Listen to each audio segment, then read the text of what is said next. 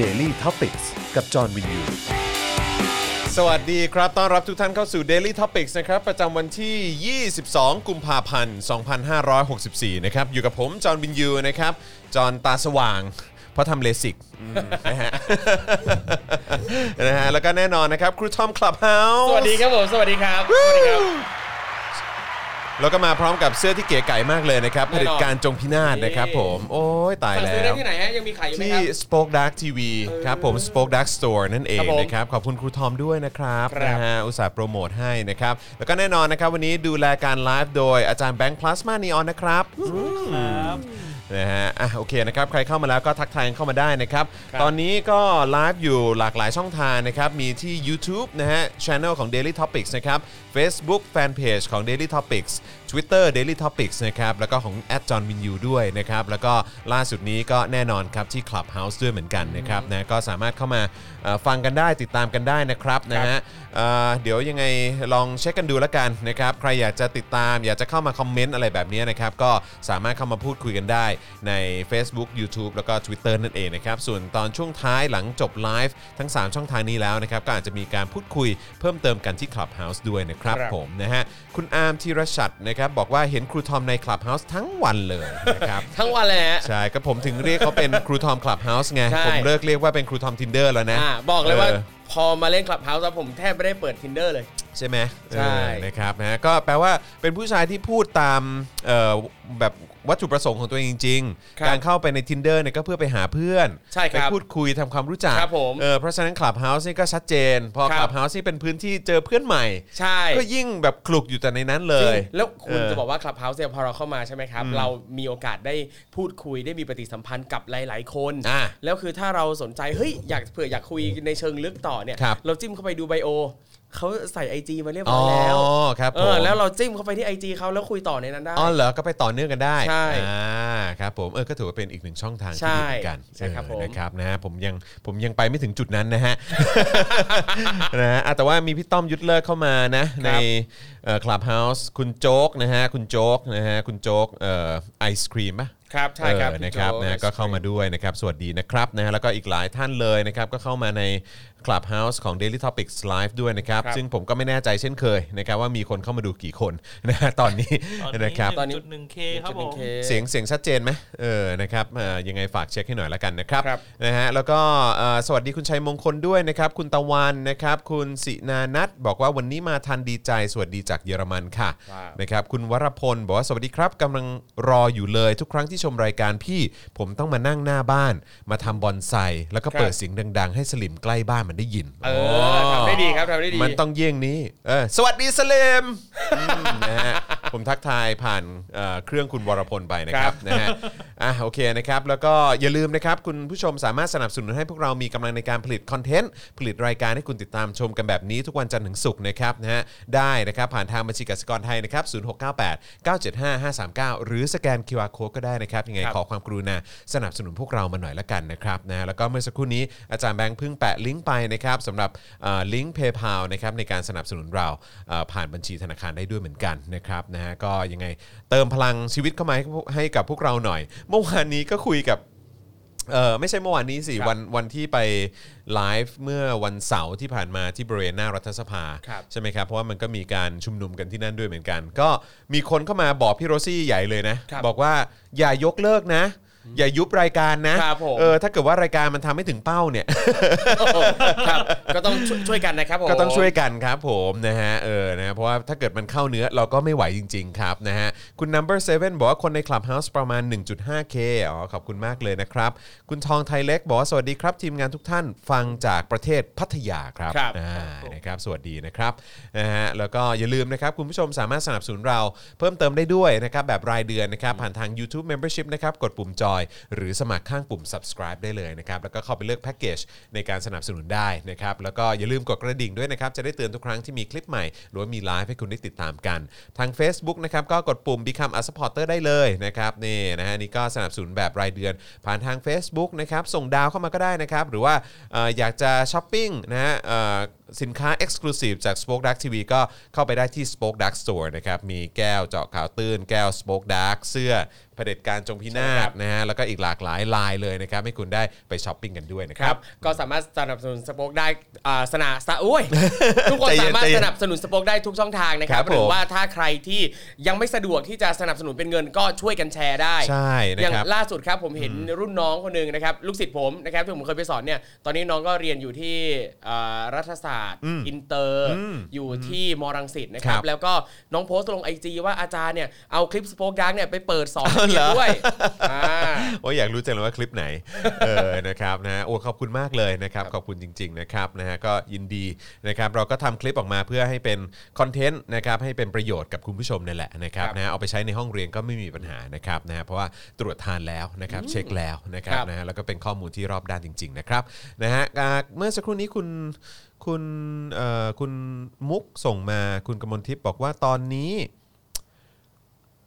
ที่นัดชุมนุมตรงแยกปทุมวันเรื่องเซฟบางกลอยเริ่มแล้วนะคะ แต่คนยังไม่ค่อยเยอะครับเลยค่ะ ราวๆ30ถึง40 คนได้เออนะครับนะฮะก็เออการชุมนุมก็มีเยอะเนาะครับเออนะครับนะพรุ่งนี้ดูเหมือนว่าจะมีอีกด้วยนี่ครับใช่ไหมเออเกี่ยวกับตั๋วช้างนะครับอาจารย์เอกชัยบอกว่าผมโอนให้แล้วนะครับ500 บาทขอบคุณนะเออขอบขอบคุณมากเลยนะครับ อาจารย์นะครับอาจารย์บอกว่าสู้เว้ยนี่เออนะครับสู้ขอบแน่นคุอณนนะครับนะฮะเออใช่วันนี้ผมไปตัดแต่งเคราและหนวดครับมา เนี่ยผมว่าเพิ่งโกน เออคุณโกนออกทำไมอะโกนเพราะไปแคสงานอ๋อเหรอแคสงานโฆษณาทำไมอะลุกแบบเขาต้องการแบบก็เรียบร้อยเรียบร้อยเหรอใช่เขาขอให้โกนอ๋อแล้วก็เขาก็ทริมหนวดให้อ๋อโอเคนั่นแหละเฮ้ยครับแต่ตอนนี้ผมผมเริ่มเริ่มมันมันเริ่มเขาเรียกว่าอะไรนะ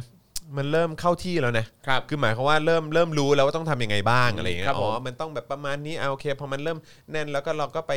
เอ่อตัดแต่งตรงครันี้บตรงนี้อะไรเงี้ยแล้วก็ครับไปผมร้านก็แบบคิดคิดไม่กี่บาทนะบางร้านคิด 50 บาทบางครับร้านผมก็แบบร้อยหนึ่งอะไรอย่างเงี้ยซึ่งเราโอ้ยใจดีจังเลยเออเออนะครับเพลินๆนะฮะนะครับ บางร้านนี่ฟรีแต่เราก็แบบพี่เอาตังค์เถอะแบบพี่ ใช่ใช่ใช่ ได้โปรดเออครับนะครับไม่งั้นผมจะไม่กล้ามาร้านนี้อีกใช่ นะครับนะฮะ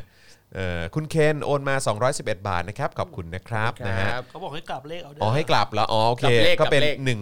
ใช่ละ112 บาท อยากจะซื้อหัวนะครับซื้อซื้อหวยนะครับ มีนั่นให้น่ะสิกลับเลขด้วยนะครับ โต๊ดนะฮะโต๊ดกันไปนะนั่นน่ะสามสิตัว นะครับครับคุณเส้นทางชีวิตประชาธิปไตยบอกว่าอยากฟังเรื่องตั๋วช้างด้วยวันนี้นะครับเดี๋ยวเดี๋ยววันนี้ก็จะมีพูดประเด็นตั๋วช้างด้วยนะครับนะก็เป็นเอ่อเป็นการตอกย้ำอีกครั้งหนึ่งจากฝั่งของคุณโรมนะฮะครับเออคุณโรมเขาก็ออกมาเอ่อย้ำอีกครั้งในประเด็นเกี่ยวกับเรื่องของตั๋วช้างนะครับว่าเออจริง ๆเขาเขามาชี้แจงเรื่องเนี้ยนะครับนะฮะเกี่ยวกับประเด็นนี้ด้วยนะครับเดี๋ยวเราจะมาขยี้เพิ่มเติมกันอีกหน่อยนะครับนะฮะแต่ว่าก็น่าสนใจนะเออนะฮะกับการเปิดโปงเรื่องนี้แล้วก็เห็น การเคลื่อนไหวของสลิมครับ และ I.O. ดูท่าจะไม่ค่อยอยากแตะเรื่องนี้สักเท่าไหร่นะ ดูไม่ค่อยเคลื่อนไหวเออ เท่าไหร่เลยนะฮะ ดูไม่เคลื่อนไหวเลยนะ อืม ดูเงียบมากจจริริงงๆทำไมอะดูงงไปเงียบหมดเลยมากดูเงียบมากเงียบกริบกริบแทบไม่มีอะไรเลย หรือถ้าใครที่พอจะเคลื่อนไหวหน่อย ก็โพสต์นั่นนี่นู่นน่ะก็ดูก็ดูโง่ๆเออใช่นะครับ สนุกดีฮะ แล้วก็ดูเขาดูเขาสะดุ้งกันเยอะพอสมควรนะครับครับนะฮะผม คุณนาวินบอกว่าโอนแล้วทำไมผมแสกกลางครับ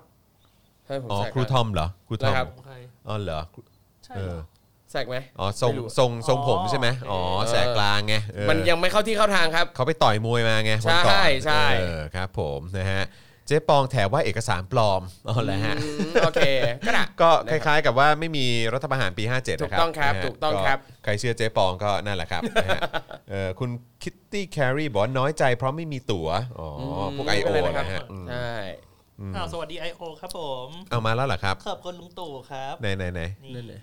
ขอบคุณลุงตู่สำหรับโครงการเราชนะ อยากฟังเรื่องเรือยอทของธนาธรครับอืมนะฮะก็คงเป็นเงินเขาอะครับนะฮะอืมถ้าเกิดว่าเป็นถ้าเกิดว่าเป็นเงินภาษี เออแบบที่พวกเผด็จการเอาไปใช้นะคครัรับบนะฮะก็เราก็คงพูดเรื่องนี้กันแน่นอนถูกต้องนะครับ ครับ แต่ถ้าอะไรที่มันเป็นเงินเขาอะเนอะอืมนะฮะก็ไปเสือกเขาทำไมล่ะครับ อืมครับผมนะฮะ จริงๆอย่างเห็น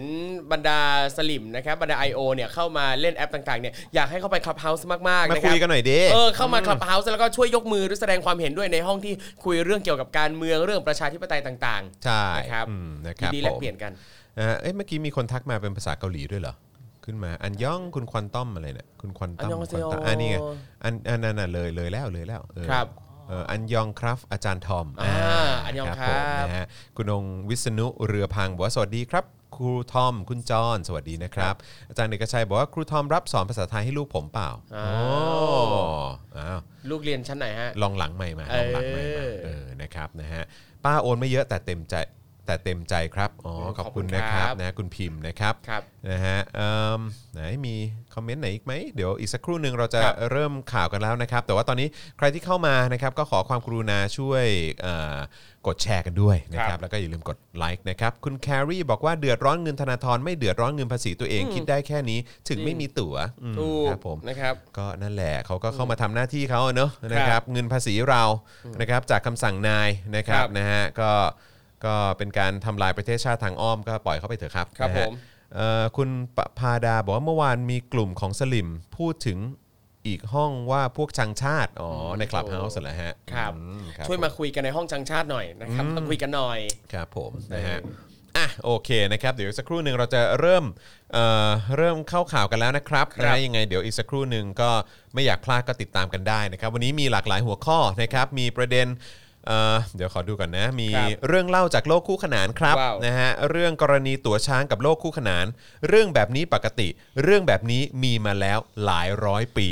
นะครับอันนี้เป็นความเห็นของสลิมครับผมนะครับนะและคนที่เขาว่าเขารักชาติทั้งหลายนะครับนะฮะว้าวนะเออนะเดี๋ยวเรามาฟังความเห็นของคนเหล่านี้กันครับนะครับนะฮะว่าเอ๊ะอะไรยังไงนะครับหรือแม้กระทั่งรู้สึกว่าจะมีความเห็นจากสมาชิกพักกล้าด้วยนะครับผม เออพักกล้ากล้าที่จะแสดงความเห็นนะฮะ ก็น่าสนใจเดี๋ยวเราเดี๋ยวเรามาฟังกันว่าพวกเขาคิดเห็นกันอย่างไรนะครับนะฮะแล้วก็ประเด็นการยื่นประกันตัวสี่แกนนำนะครับวันนี้ก็ต้องพูดถึงกันหน่อยนะครับเพราะว่าเอ่ออาจารย์ชันวิทย์นะครับนะฮะก็ไปพร้อมกับอาจารย์พนัทนะครับนะฮะก็พยายามจะไปยื่นเอ่อประกันตัวนะฮะอีกครั้งหนึ่งนะครับผลเป็นอย่างไรหลายท่านอาจจะพอทราบแล้วนะครับครับว่าศาลเนี่ยมีคำสั่งไม่ให้ประกันตัวทั้ง 4 คนอีกแล้วนะครับครับเพราะฉะนั้นผมคิดว่าการเคลื่อนไหว ก็ดูท่าทางจะเอ่อดำเนินความเข้มข้นเพิ่มมากขึ้นอีกแน่นอนนะครับเพราะว่าศาลก็ไม่ให้ประกันตัว ซึ่งถือว่าเป็นเรื่องที่แปลกประหลาดมาก ๆ เลยนะครับนะฮะเอ่อประเด็นราษฎรประกาศนัดชุมนุม นะฮะม็อบ23 กุมภาที่แยกราชประสงค์นะครับครับ ก็คือวันพรุ่งนี้นะ เดี๋ยวเราจะมาขยี้แล้วก็พูดถึงประเด็นนี้กัน ประเด็นเกี่ยวกับเซฟบางกลอยนะครับ หลังเจ้าหน้าที่อุทยานทหารตระบัดสัตว์ บุกจับชาวบ้านนะครับ ก็ตามสไตล์ครับนะฮะเราก็เราก็รู้อยู่แล้วนะครับว่าเอ่อพวกเจ้าหน้าที่รัฐแล้วก็ทหารเนี่ยเขาก็เขา คำพูดเขามันเชื่อไม่ค่อยได้อยู่แล้วล่ะครับไม่มีนะฮะ สัจจะในหมู่โจรนะครับ ใช่นะครับ ควันหลงศึกอภิปรายไม่ไว้วางใจนะครับก็เดี๋ยวมาดูหน่อยดีกว่าว่าแต่ละคนเนี่ยเขา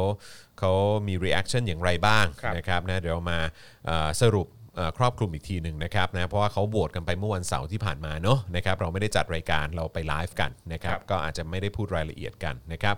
เขาลางความบาดหมางของพรรคร่วมรัฐบาลครับนี่นะฮะเดี๋ยวเราจะมาคุยประเด็นนี้ เพราะว่าเอ่อสามารถต่อยอดมาจากประเด็นที่เกิดขึ้นนะครับจากศึกอภิปรายไม่ไว้วางใจด้วยครับเออนะครับก็เห็นท่าทีการแสดงออกนะครับของเหล่าพรรคร่วมรัฐบาลใช่ต่างๆด้วยเนาะอืมนะฮะแล้วก็แน่นอนครับเรื่องที่คนอยากจะฟังกันนะครับก็คือประเด็นที่คุณโรมนะคุณรังสิมันโรมนะครับเขามาเอ่อ ชี้แจงประเด็นเรื่องของตั๋วช้างเพิ่มครับเติมมากยิ่งขึ้น เดี๋ยวเราจะมาคุยเรื่องนี้กันด้วยนะครับ แล้วก็อีกสักเรื่องหนึ่งก็จะเป็นดุสิตโพลนะฮะเอ่อเผยว่าคนส่วนใหญ่ไม่เชื่อมั่นรัฐบาลว้าวนะครับนะฮะซึ่งก็ถือว่าเป็นเรื่องที่โอ้จริงเหรอเออนะนั่ฮะนสิจากเป็นไปได้ยังไงเพราะปกติโพลส่วนใหญ่ที่ออกมานี่ก็จะเป็นแบบ โพลอวยรัฐบาลซะมากกว่าใช่ นะครับแล้วก็เอ๊ะมันเกิดอะไรขึ้นหรือเปล่าเออ ลมเปลี่ยนทิศเหรออืมหรือว่านี่ไปทำโพลเฉพาะในกลุ่มพวกชังชาติหรือเปล่า เออไปทำโพลตรงด้านหน้าเออรัฐสภาวันเสาร์หรือเปล่าฮะครับ เออครับผมน่าสนใจ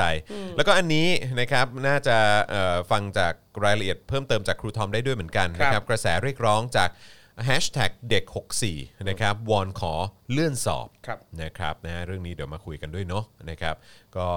น่าสนใจนะครับในช่วงโควิดด้วยนะครับแล้วก็มีประเด็นทั้งเรื่องการเมืองอะไรต่างๆ ด้วยใช่นะครับนะมันก็กระทบกับเรื่องของการเรียนการสอนการสอบนะครัฮะบผมของเด็กมัธยม เด็กมหาวิทยาลัยกันเยอะเลยนะคครัรับบนะฮะอ่าโอเค ตอนนี้มากัน 2 ล้านคนแล้วนะครับเดี๋ยวอีกสักนิดละกันนะครับนะฮะครับเดี๋ยวเราจะมาเอ่อเข้าข่าวกันแล้วนะครับ คุณสุมาลีบอกว่าสวัสดีจากอังกฤษค่ะชัดมาก โอ้สวัสดีนะครับนะฮะ คุณแพมนะฮะบอกว่าคารมลาออกจากก้าวไกลไปภูมิใจไทยแล้วครับพี่จอนอ้าวเหรอครับไปแล้วเหรออ้าวก็ลาออกเองเนาะเออนะฮะ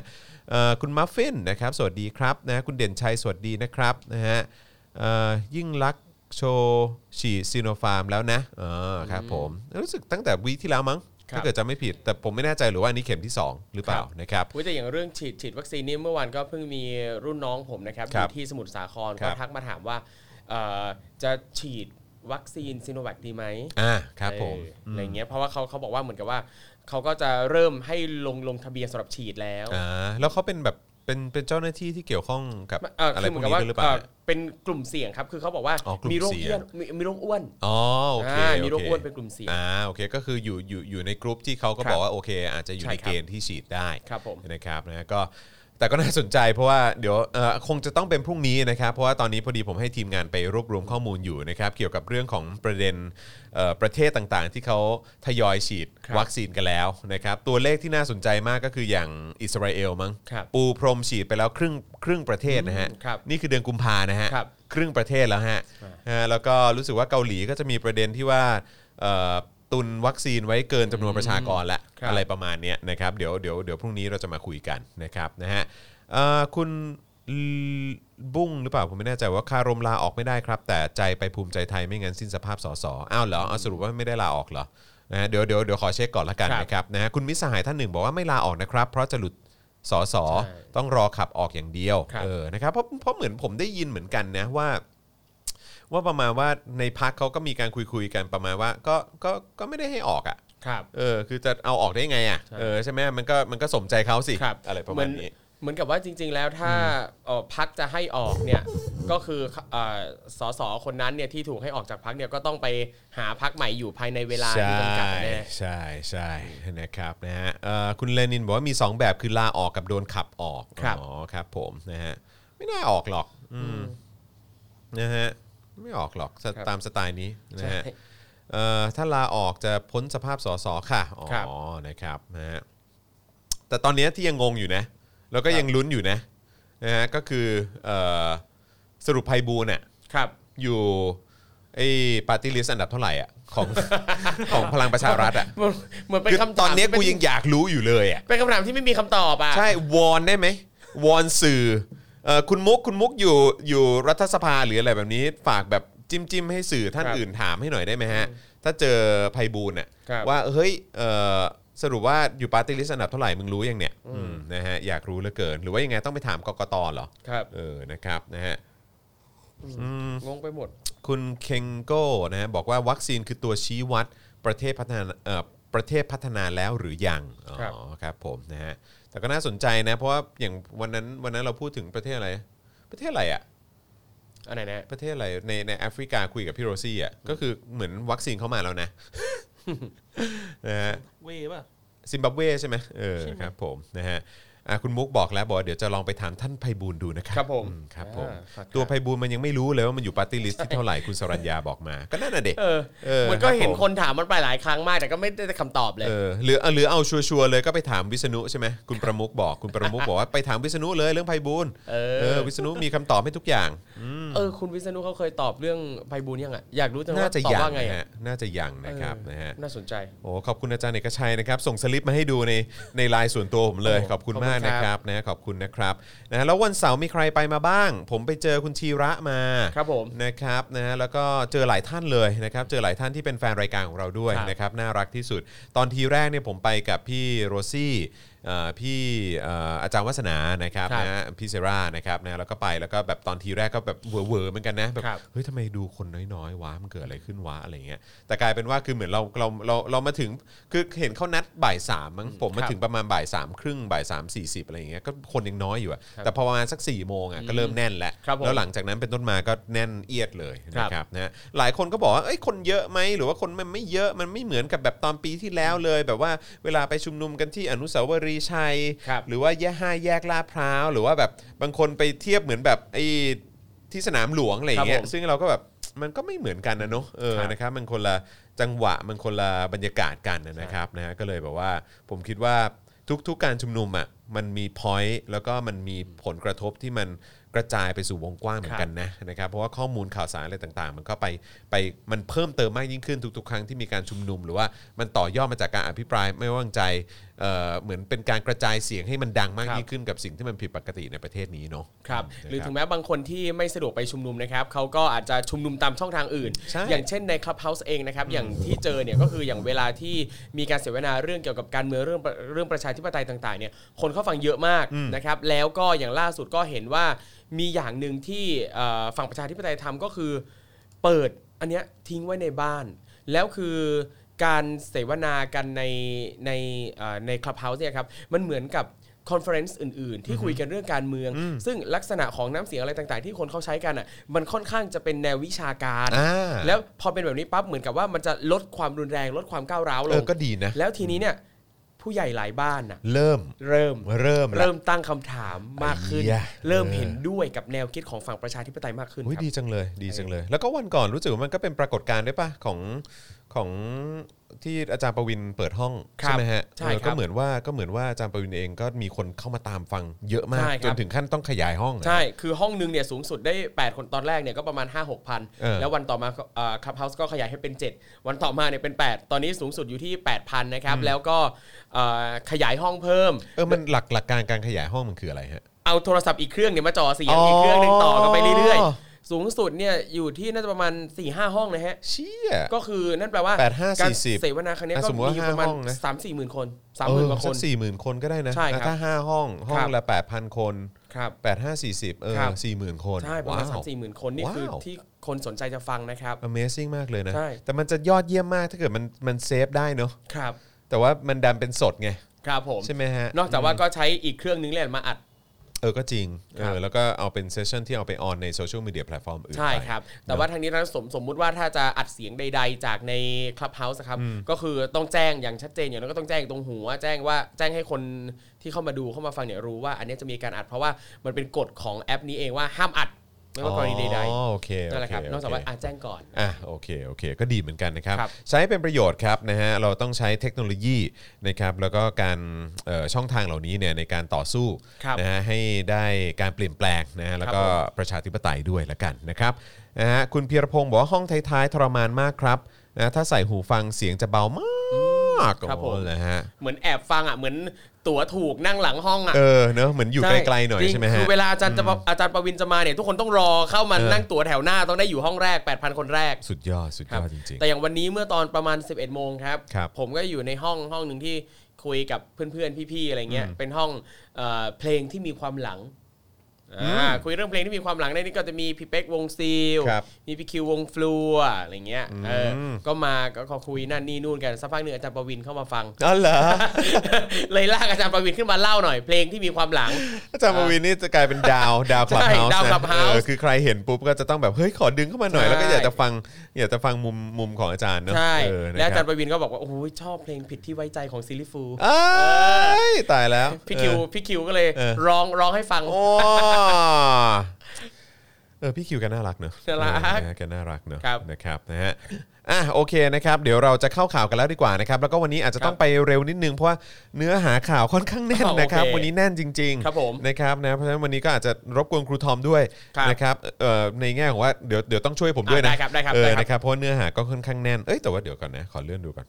อ๋อคือหลายข่าวครับแต่ว่าหลายข่าว แต่ว่าก็ ก็หลายข่าวคือมันมีแค่2อสามข่าวมั้งที่ที่มันจะยาวหน่อย ครับผม เออ นะครับนะฮะโอเค โอเค โอเค ยังยังไปได้ ยังยังมีสบายเออมีสบายครับ ช่องทางให้หยุดพักหายใจได้ ครับผม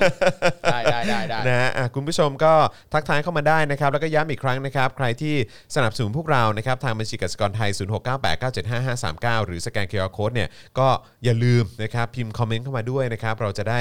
เอ่อเราจะได้เอ่ออัพ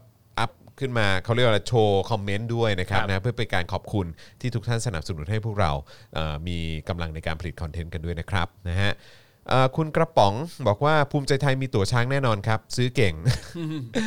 เออนี่คงต้องรอพิสูจน์กันนะฮะครับ เอ่อคุณพอลลี่บอกรู้สึกว่าการห้ามอัดทำให้หลายคนกล้าพูดหลายเรื่องมากขึ้น เพราะมันจะมีดิจิทัลฟุตพิ i นต์ยากกว่าด้วยค่ะครับ อ่าอันนี่ก็เห็นด้วยนะอืมนะครับนะฮะ ก็ถือว่าเป็นเรื่องดีนะ ครับผมก็ดีใจดีใจนะครับที่มันก็มีแพลตฟอร์มขยายเพิ่มเติมมากขึ้นเรื่อยๆนะครับนะจากการที่เอ่อบางทีก็สุ่มเสี่ยงกับการที่จะโดนแบบว่ารัฐเข้ามาแทรกแซงอะเนาะนะครับครับส่งเรื่องไปให้เอ่อเจ้าของแพลตฟอร์มแบบบล็อกแบนลบอะไรต่างๆ เหล่านี้ซึ่งถือว่าเป็นเรื่องที่ทุเรศมากนะครับนะแต่ว่าพอมี Clubhouse ขึ้นมาเจ๋งว่ะเออนะครับ นะฮะมึงบล็อกก็บล็อกไม่ได้นะครับนะฮะเอ่อรายการเจาะลึกทั่วไทยเคยเอาเสียงของคุณสุดารัตน์ใน Clubhouse มาออกรายการไม่รู้ออกมาได้ไงอ๋อนะฮะเออก็ครับนั่นแหละมันก็จะมีสไตล์เนี้ยอยู่บ้างแหละครับครับผม นะฮะที่บางทีก็เอามาโดยที่อาจจะไม่ได้ขออนุญาตนะฮะครับเออโอ้แต่อย่างคุณสุดารัตน์นี่ก็มาเป็นดาว Clubhouse ตั้งแต่แรก ๆ เลยนะครับอ่าอย่างตอนนี้ยังอยู่ไหมยังอยู่ ตอนนี้ยังอยู่ยังยังเล่นเข้ามาเรื่อยสม่ำเสมอ ๆ ใช่ครับ อ่าโอเค คุณจอห์นได้เข้าไปดูห้องสภาโจ๊กบ้างไหมฮะ ไม่ได้เข้าเลย เออผมแบบ คืออันนี้ผมพูดตามตรงคุณเอ่อคุณผู้ชมคือผมก็เอ่ออยากเข้าไป Clubhouse เหมือนกันนะ แต่ว่าบางทีแบบเหมือนเขาเรียกว่าอะไร อยากอยากเข้าไปนั่งฟังแบบครับเฉยๆอะครับแต่บางทีแบบเรา เราพอเข้าไปปุ๊บแล้วครับบางทีก็เอ่อเจ้าของห้องเขาก็จะมีคือเขาก็น่ารักอะครับเขาก็เหมือนแบบเอ้ยไหนคุณจอห์นขึ้นมาพูดหน่อยอ่าอะไรเงี้ยแล้วบางทีเราก็จะแบบเออคือวันนี้พูดเยอะแล้วครับผมเข้าใจเข้าใจเลยอาจจะเหนื่อยนิดนึงเข้าใจเออต้อนะงก็เลยทำก็เลย act room ก็เลยชอบฟังมากกว่าครับเออแต่อย่างในห้องสภาโจ๊กเขาก็สนุกดีเออแล้วก็หลายคนก็ character ชัดเสียงเหมือนอะไรเงี้ยอย่างตอนวันที่คุณสุดารัตน์เข้าไปเนี่ยนะครับก็ ก็รู้สึกว่าน่ารักดีกับการที่พอแกเข้าไปอะคือแกก็ยังไม่มีสิทธิ์พูดนะ ทุกคนก็ให้แกต่อคิวอ่าเออต่อคิวพูดเหมือนกันเหมือนกับคนอื่นในนั้นโออะไรเคเงี้ยเอเอออสนุกดี แล้วเรารู้ไหมฮะว่าใครเป็นคนทำเสียง แต่ละคนเราอะสามารถจิ้มเข้าไปดูไบโอได้เอาไปครัดูบได้ใช่ไหมใช่ครับ เออ แต่อย่าง Clubhouse เนี่ยอย่างหนึ่งก็คือว่าเวลาเปลี่ยนชื่อครับถ้าเราจะเปลี่ยนชื่อ Account เนี่ยเปลี่ยนได้แค่ครั้งเดียว อ่าโออะเคนั่นแปลว่าถ้าใครจะเล่น parody อะไรแบบนี้เนี่ยครับผมตัดสินใจให้ดีต้องคิดให้ดีแล้วนะใช่อย่าไปเปลี่ยนชื่อเด็ดขาดอ่าเพราะใช่เปลี่ยนแล้วเปลี่ยนเลย เออเพราะว่าอย่างวันก่อนนะครับเอ่อก็มีคุณ คนที่เล่นเป็นคุณอู้หฤทัยอะครับผม เป็นไง เป็นแล้วไงก็เปลี่ยนกลับไม่ได้โอ้ยตายแล้ว โอ้ยตายแล้วใช่แล้วก็อย่างเวันก่อนเนี่ยผมทำทำห้องที่ให้มาแปลงเพลง ครับ ก็คือเอ่อขอขออนุญาตนะครับ คือแปลงเพลงเนี่ยก็กำหนดว่าให้แปลงเพลงใดๆก็ได้ในในเพลงเนี่ยให้มีคำว่าหำอะไรเงี้ย ครัมีคนหนึ่งที่แบบอุ้ยอ่าเขินอายไงอยากจะเซ็นเซอร์ตัวเองก่อนอะไรเงี้ยอ่าฮะเลยเปลี่ยนชื่อมาแล้วก็ใช้ชื่อว่า มาเพื่อร้องเพลงหำแล้วเปลี่ยนไปแบบเนี้ยแล้วเปลี่ยนคืนไม่ได้อ้ายตายแล้ว โอ้ยตายแล้วตายแล้ว ครับ นี่คุณตาวซันซันนี่บอกว่าห้องเจ้าหญิงตลกมากอ๋อเลยฮะมีห้องเจ้าหญิงด้วยคืออะไรอะไม่รู้เลยเออเดี๋ยวต้องไปนั่นน่ะตามสิหาดูห้องเจ้าหญิงละคุณสุดารัตน์role play เป็นน้องจินนี่ด้วยใช่อ๋อเลยฮะเออใช่คุณธีรพจน์หรือเปล่าบอกว่าโอนให้ 200 นะครับ ขอบคุณมากเลยนะครับขอบคุณครับ นะฮะเอิ่มคุณสุเทพพรหมหรือเปล่าผมไม่แน่ใจครับบอกว่าปิดในไลฟ์แล้วจะ มีการเปิดให้ถามใน Clubhouse ไหมคะ เพราะมีคำถามที่ไม่อยากถามในนี้อ่าได้ครับได้ครับ ได้ครับเดี๋ยวเดี๋ยวจะไปเดี๋ยวจะเปิดให้ถามคำถามได้สักสักเอ่อประมาณหนึ่งนะครับ ครับใน ในช่วงท้ายนะครับนะฮะอืม โอเคนะครับเห็นบอกว่าสภาโจ๊กจะมีแถลงนโยบายวันนี้หรือว่าแถแถลงอะไรสักอย่าง แถลงนโยบายเลยครับเออสภาโจ๊กเออเท่ดี อะไรประมาณนี้นะครับผมนะฮะอะโอเค ตอนนี้ 3,000 3,000 กว่าละจะสเออ3ล้านกว่าแล้วนะครับครับนะฮะก็เดี๋ยวเริ่มต้นกันเลยดีกว่านะครับแล้วก็ย้ำอีกครั้งนะครับคุณผู้ชมอย่าลืมสนับสนุนพวกเราผ่านทางบัญชีกสิกรไทยนะครับ0698975539นะครับหรือว่าสแกน QR code ก็ได้นะครับนะฮะแล้วก็เอ่ออย่าลืมกดไลค์แล้วก็กดแชร์กันด้วยนะครับนะฮะโอเคนะครับมาเริ่มกันที่เรื่องเล่าจากโลกคู่ขนานกันหน่อยดีกว่า นะครับมาดูสลิมและเอิ่มตัวแทนคนบางกลุ่มครับนะโอฮะเคมาแสดงความเห็นเกี่ยวกับกรณีตั๋วช้างกันดีกว่าครับผมนะครับนะเรื่องกรณีตั๋วช้างนะครับกับโลกคู่ขนาน เรื่องแบบนี้ปกติเรื่องแบบนี้มันมีมาเป็นหลายร้อยปีแล้โอ้วโหแล้วพี่มิกคิดจะเปลี่ยนแปลงเลยนะครับนะฮะ ขอบคุณคุณหมีหิมะด้วยนะครับบอกครับโอนแล้วค่ะโอนน้อยแต่โอนนะดูจากสวีเดนชัดมากอ่านนะครับขขออบบคุคุณณนะครับนะฮะอะโอเคอะนะครับเสียงจากโลกคู่ขนานนะครับไปในทางเดียวกันนะครับในกรณีของตั๋วช้างนะครับ เริ่มไม่ต้องยึดความถูกผิดหรือกฎหมายแล้วนะครับ ขออำนาจนิยมเพียวๆก็พอโอเคนะครับ ล่าสุดครับนี่เลยนะฮะเอ่อคนดีคนเก่งนะครับนะฮะนายวรวุฒิอุ่นใจ สมาชิกพักกล้าครับ คอมเมนต์ใน Facebook ได้น่าสนใจมากเลยครับนะครับเขาบอกว่า ตั๋วช้างหรือการใช้เส้นสายแต่งตั้งโยกย้ายตำแหน่งเนี่ยกลายเป็นเรื่องปกติในระบบราชการไทยมานานแล้วครับนะฮะการจะแก้ปัญหานี้ได้เนี่ยมันต้องเปลี่ยนระบบราชการที่ล้าหลัง ให้มีความโปร่งใสด้วย GovTech นะฮะอืมให้มากที่สุดและเร็วที่สุดครับนะครับ น่าจะหมายถึงแบบเอ่อเอาเทคโนโลยีมาใช้ในการแบบว่าสร้างความโปร่งใสนะครับ ซึ่งก็ เหรออืมโอเคครับ คนที่เข้าใจปัญหานี้และศึกษาเรื่องนี้อย่างลึกซึ้งมากนะครับ ก็คือคุณกรณ์จาติกาวนิชเนี่ยแหละครับ ลึกซึ้งอะ เอาลึกซึ้งสิลึลึกกซึ้ซึ้งงสิเขาอลึยู่กซึ้งมานานเขาก็ทำงานด้านนี้ไงเออ ส่วนการที่สถาบันเข้ามามีบทบาทในการแต่งตั้งโยกย้ายเนี่ยนะครับ ถ้าพูดแบบไทยๆก็คือมีมานานแล้วครับ ตั้งคนดีๆมาก็มาก ตั้งคนไม่ดีก็มี แต่ในยุคที่สถาบันถูกคุกคามอย่างที่ไม่เคยมีมาก่อน คงมั่นใจได้ว่าคงต้องมีการส่งคนมามากขึ้นแน่นอน จะถูกผิดมันก็เป็นเพราะระบบราชการไทย การแต่งตั้งโยกย้ายมันมีเรื่องแบบนี้มาตลอดหลายสิบหรือหลายร้อยปีมาแล้วด้วยซ้ำครับ นี่ที่คุณวรุธบอกนะครับ เดี๋ยวก่อนนะครับคืออะไรเดี๋ยวก่อนนะ ผมผมขออภัยนะฮะคือครับละเอ่อคนที่เข้าใจปัญหานี้และศึกษาเรื่องนี้อย่างลึกซึ้งมากคือคุณกรณ์ครับใช่ไหม แล้วเขาบอกว่าส่วนการที่สถาบันเข้ามามีบทบาทในการแต่งตั้งโยกย้ายนั้นครับ พูดแบบไทยๆคือมีมานานแล้วมีครับ มานานแล้วครับ อืมเนี่ยอันนี้คือที่คุณวรุธบอกเลยนะ มีมานานแล้ว แล้วคุณวรุธก็บอกด้วยครับว่า ตั้งคนดีๆมาก็มาก ตั้งคนไม่ดีก็คงมี นี่เลยจากโพสต์คุณวรวุฒิเลยว่างี้เลยว้าว อืม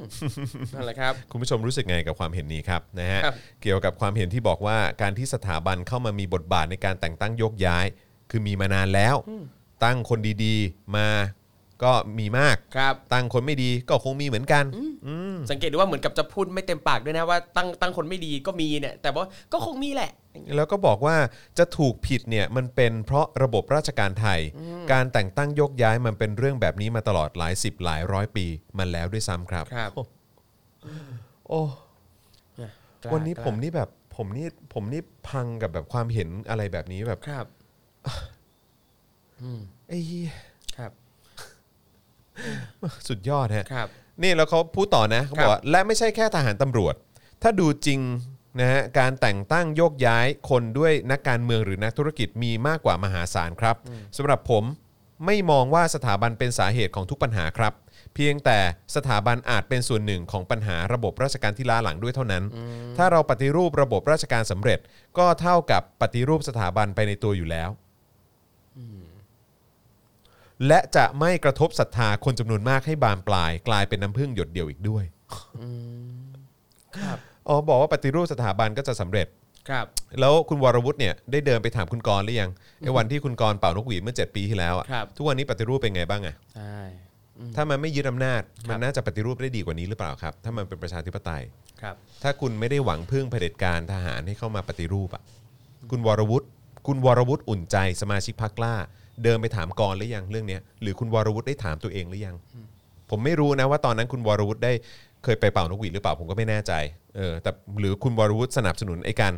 ปฏิรูปก่อนเลือกตั้งหรือเปล่าผมก็ไม่แน่ใจ แต่ผมว่าคนหนึงแหละที่ค่อนข้างชัดเจนก็น่าจะเป็นคุณกรณ์เพราะคุณกรณ์ก็อยู่ในกระบวนการขบวนการครับปปสด้วยเหมือนกันนะ ที่มันทำให้ทุกอย่างแม่งพังพินาศมาจนถึงทุกวันเนี้ยครับ เละเทะจนถึงทุกวันเนี้ยแล้วตั๋วช้างก็ยังมีอยู่จนถึงทุกวันเนี้ยครับ อืม และเมื่อถูกถามนะครับเมื่อคุณวรวุฒินะครับถูกถามว่ากรจติกาวนิชเนี่ยเล่นการเมืองมาหลายสิบปี เป็นรองหัวหน้าพักประชาธิปัตย์เป็นสสเป็นรัฐมนตรี แล้วทำไมไม่พยายามแก้ คุณวรวุฒินะครับก็ตอบแทนหัวหน้าพักแบบไม่ค่อยจะตรงคำถามนะฮะว่าไปถามนักการเมืองทั้งประเทศด้วยครับ เพราะอยากทำมากถึงต้องมาตั้งพักใหม่ทีใหม่ไงครับพักเก่าก็ไม่ได้เป็นหัวหน้าพักทำอะไรก็ไม่ได้ถนัด งานแบบนี้ไม่ใช่ง่ายครับ พยายามเต็มที่ยังไม่รู้จะสำเร็จหรือเปล่า แต่ไม่ทำก็ไม่มีวันเกิดขึ้นแน่ รู้สึกแบบสมเพศคนพวกนี้มากเลย ใช่เอาจริงคือผมก็ยังยังไม่ค่อยเก็ตว่าทำไมอะไอ้ไอ้ที่มันทำสื่อต่อกันมานานๆเนี่ย คือพอถ้าเรารู้อยู่แก่ใจว่ามันไม่ใช่สิ่งที่ดีแล้วเราจะไปทำต่อทำไมอะมันเลย นึกถึงสิ่งหนึ่งที่แบบกล่อมเกลายัดหัวเด็กมานานนมอะอย่างเพลงวันเด็กเนี้ยที่บอกว่าหนึ่งนับถือศาสนาสองรักษาธรรมเนียมมั่นอะคือเหมันกับบอกแต่ว่าเราต้องรักษาธรรมเนียมรักษาประเพณีอะไรทำมาแล้วคือสิ่งที่ดีอะซึ่งมันไม่ใช่ไง อะไรมันไม่ดีก็แก้สิเปลี่ยนสิไม่แล้วมันแล้วผมแค่ผมนั่งนั่งนั่งนั่งอ่านความคิดเขาแค่คแบรับบว่านั่งอ่านทัศนคติหรือความเห็นเขาที่เขาครับพิมพ์ออกมา ผมรู้สึกว่ามันก็ไม่รู้นะสำหรับผมผมรู้สึกมัน มันไร้ความรับผิดชอบมากเลยอะมากๆคือครับ บอกว่าแบบก็มันมีมานานแล้วอะอืมก็ให้ทำไงอะแล้วคือนี่ยังไม่ได้พูดถึงอีกนะว่าแล้วสถาบันเกี่ยวข้องอะไรกับการแต่งตั้งยกย้ายเหล่านั้น ครับ ใช่ไหมฮะเพราะว่าระบบราชการไทยมันก็ต้องขึ้นตรงกับระบบในเรื่องของแบบเอ่อการปฏิบัติหน้าที่ครับลำดับชั้นอะไรต่างๆ ใช่ไหมคือมันมันก็ต้องเป็นระบบสิมันครับมันไม่ใช่ว่าจะให้จะให้สถาบันมามาเกี่ยวข้องกับกับไอ้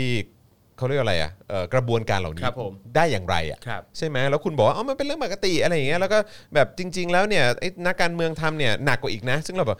มันไม่ได้เป็นการตอบคำถาม แล้วก็มันไม่ได้เป็นการเคลียร์เลยแล้วคืคอรับแล้วแล้วคุณก็บอกอืมก็ให้ทำไงอะผมก็อยากแก้เหมือนกันก็เลยมาตั้งพักใหม่ก็เลยจะแก้ไงแบบอะไรของมึงวะไม่แล้วคือคุณก็ ไอ้การกระทำที่ผ่านมา 7 ปีที่ผ่านมาหรือก่อนหน้านั้นน่ะมันคืออะไร ครับ ไม่คุณก่อนเล่นการเมืองมากี่ปีแล้วอะแล้วทำไมเพิ่งเพิ่งจะคิดมาตอนเพิ่งจะคิดตอนนี้เหรอทั้งที่เห็นมาเป็นหลายสิบปีเลยไม่แล้วก็ตลกนะเอออาจารย์แบงค์คือเขาบอกว่าคนที่เข้าใจปัญหานี้และศึกษาเรื่องนี้อย่างลึกซึ้งมากครับอคุณกรณ์จาติกาวนิชใช่แล้วแล้ว what the fuck happened แบบว่า ในช่วงเวลาที่ผ่านมาครับอะไรอะคือศึกษาเฉยๆอะศึกษาเฉยๆแล้วเหมืนทำอะไรไหมอะอืเหมือนแบบเวลาข้าราชการไปดูงานที่ต่างประเทศเนี่ยคือไปดูคือไปดูเฉยๆไม่ได้คิดจะเอาอะไรมาพัฒนาปรับปรุงประเทศชาติบ้านเมืองเลย แล้วก็ท้ายสุดวิธีการง่ายที่สุดก็คือบอกว่าอ๋อ ก็อยากจะบอกนะครับไม่ใช่แค่สถาบันอย่างเดียวนะครับ ครับที่มีบทบาทในการแต่งตั้งยกย้ายเท่านั้น จริง ๆ แล้วเนี่ยนักการเมืองหรือนักธุรกิจเนี่ยมีมากกว่ามหาศาลเลยนะครับแล้วก็ครับ so what ไม่เราอยู่ไม่ใช่นักการเมืองเหรอ นั่นน่ะดิตลกอะ ครับ เออคุณคุณกำลังพูดอะไรอยู่อะคือผมกำลังจะผมกำลังจะมีผมกำลังมีความรู้สึกว่า วรวุฒิอุ่นใจเนี่ยเป็นน่าจะเข้าลิสต์คนที่เราไม่ต้องให้ค่าความคิดเห็นเขาก็ได้นะอ่า ครับผมรู้สึกว่าเขาเข้าเขาเขาเข้าแคตตากรีนี้แล้วนะครับ เข้าใจไหมฮะ เป็นแคตตากรีที่แบบว่าคือแบบของคนที่แบบไม่ต้องไปฟังความเห็นเขาหรอก เพราะว่าคือแบบว่าแม่งไม่ได้ไม่ได้มีประโยชน์อะไรขึ้นมาเออแล้วก็ดูแบบว่าไม่ได้มีความจริงใจในการคิดจะแก้ปัญหาหรือพูดถึงปัญหาจริงครับๆนะฮะโอเคก็แล้วแต่ยูแล้วกันนะครับนะฮะอะโอเคนะครับมาต่อกันดีกว่านะครับนะฮะในประเด็นการยื่นประกันตัวครับ4แกนนำครับนะฮะซึ่งก็ ยืดเยื้อมานานเหลือเกินนะคครัรับบผมนะแล้วก็ไม่เข้าใจเลยนะครับว่าทำไมถึงเอ่อไม่ให้ประกันตัวครับ4แกนนำนะครับทั้งทั้งที่จริง ๆ แล้วก็ควรจะเอ่อตามหลักสากลแล้วมันต้องมันต้องประกันตัวได้สิใช่ เออนะครับแล้วกลายเป็นว่า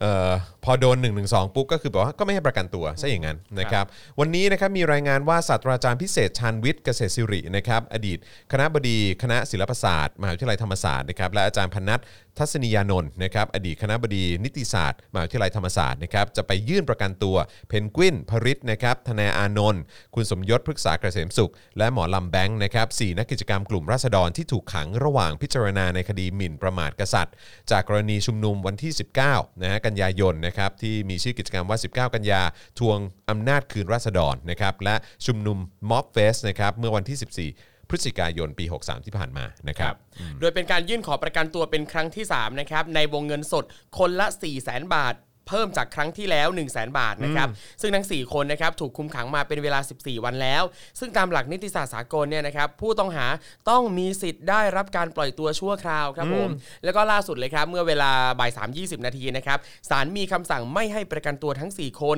เพราะเกรงว่าอาจจะไปกระทำผิดในข้อหาเดิมอีกครับอืมครับผมนะฮะแต่วันนี้ก็มีข่าวออกมาเนอะที่คนที่เขาเป็นผู้ต้องหา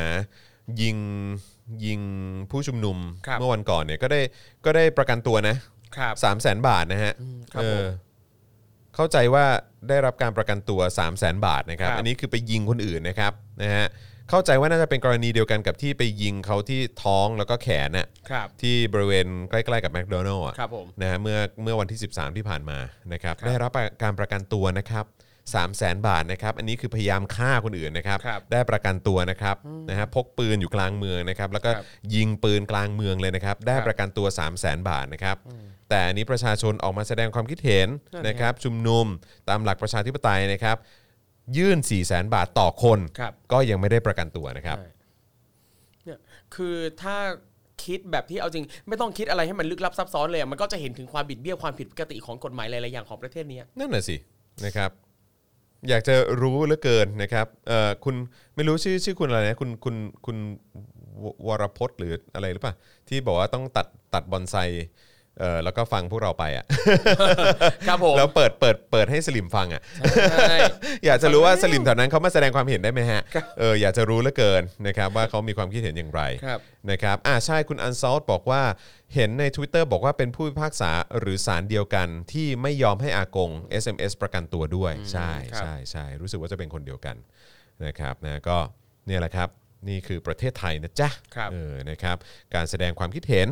นะครับก็ถือว่าเป็นสิ่งที่ผิดนะครับณติดคุกได้นะครับแล้วก็ไม่ได้รับการประกันตัว ครับ แล้วโอกาสในการที่จะสู้คดีหรืออะไรต่างๆ ก็ไม่ได้รับสิทธิ์เท่าเทียมกับคดีอื่นครับนะครับนะฮะสุดยอดไปเลยเออนะครับเอามีข่าวด่วนมาครับนะครับผม สบคคลายล็อกนะฮะนั่งดื่มเครื่องดื่มแอลกอฮอล์ได้ถึง5ทุ่ม แต่แต่ ต่อพรกฉุกเฉินไปอีกเดือน ครับผม ไอสัตว์โอ้เอโหอแล้วก็ที่บอกว่าครับเอ่อเอ่ออย่างที่เปิดร้านอะไรพวกเนี้ยนะครับ คือเห็นก็มีบอกว่าดนตรีสดเนี่ยเล่นได้แล้ว เล่นได้แล้วหรอ เล่นได้แล้ว แต่แต่ คนดูต้องนั่งดูเฉยๆ ห้ามลุกขึ้นมาเต้น อ่า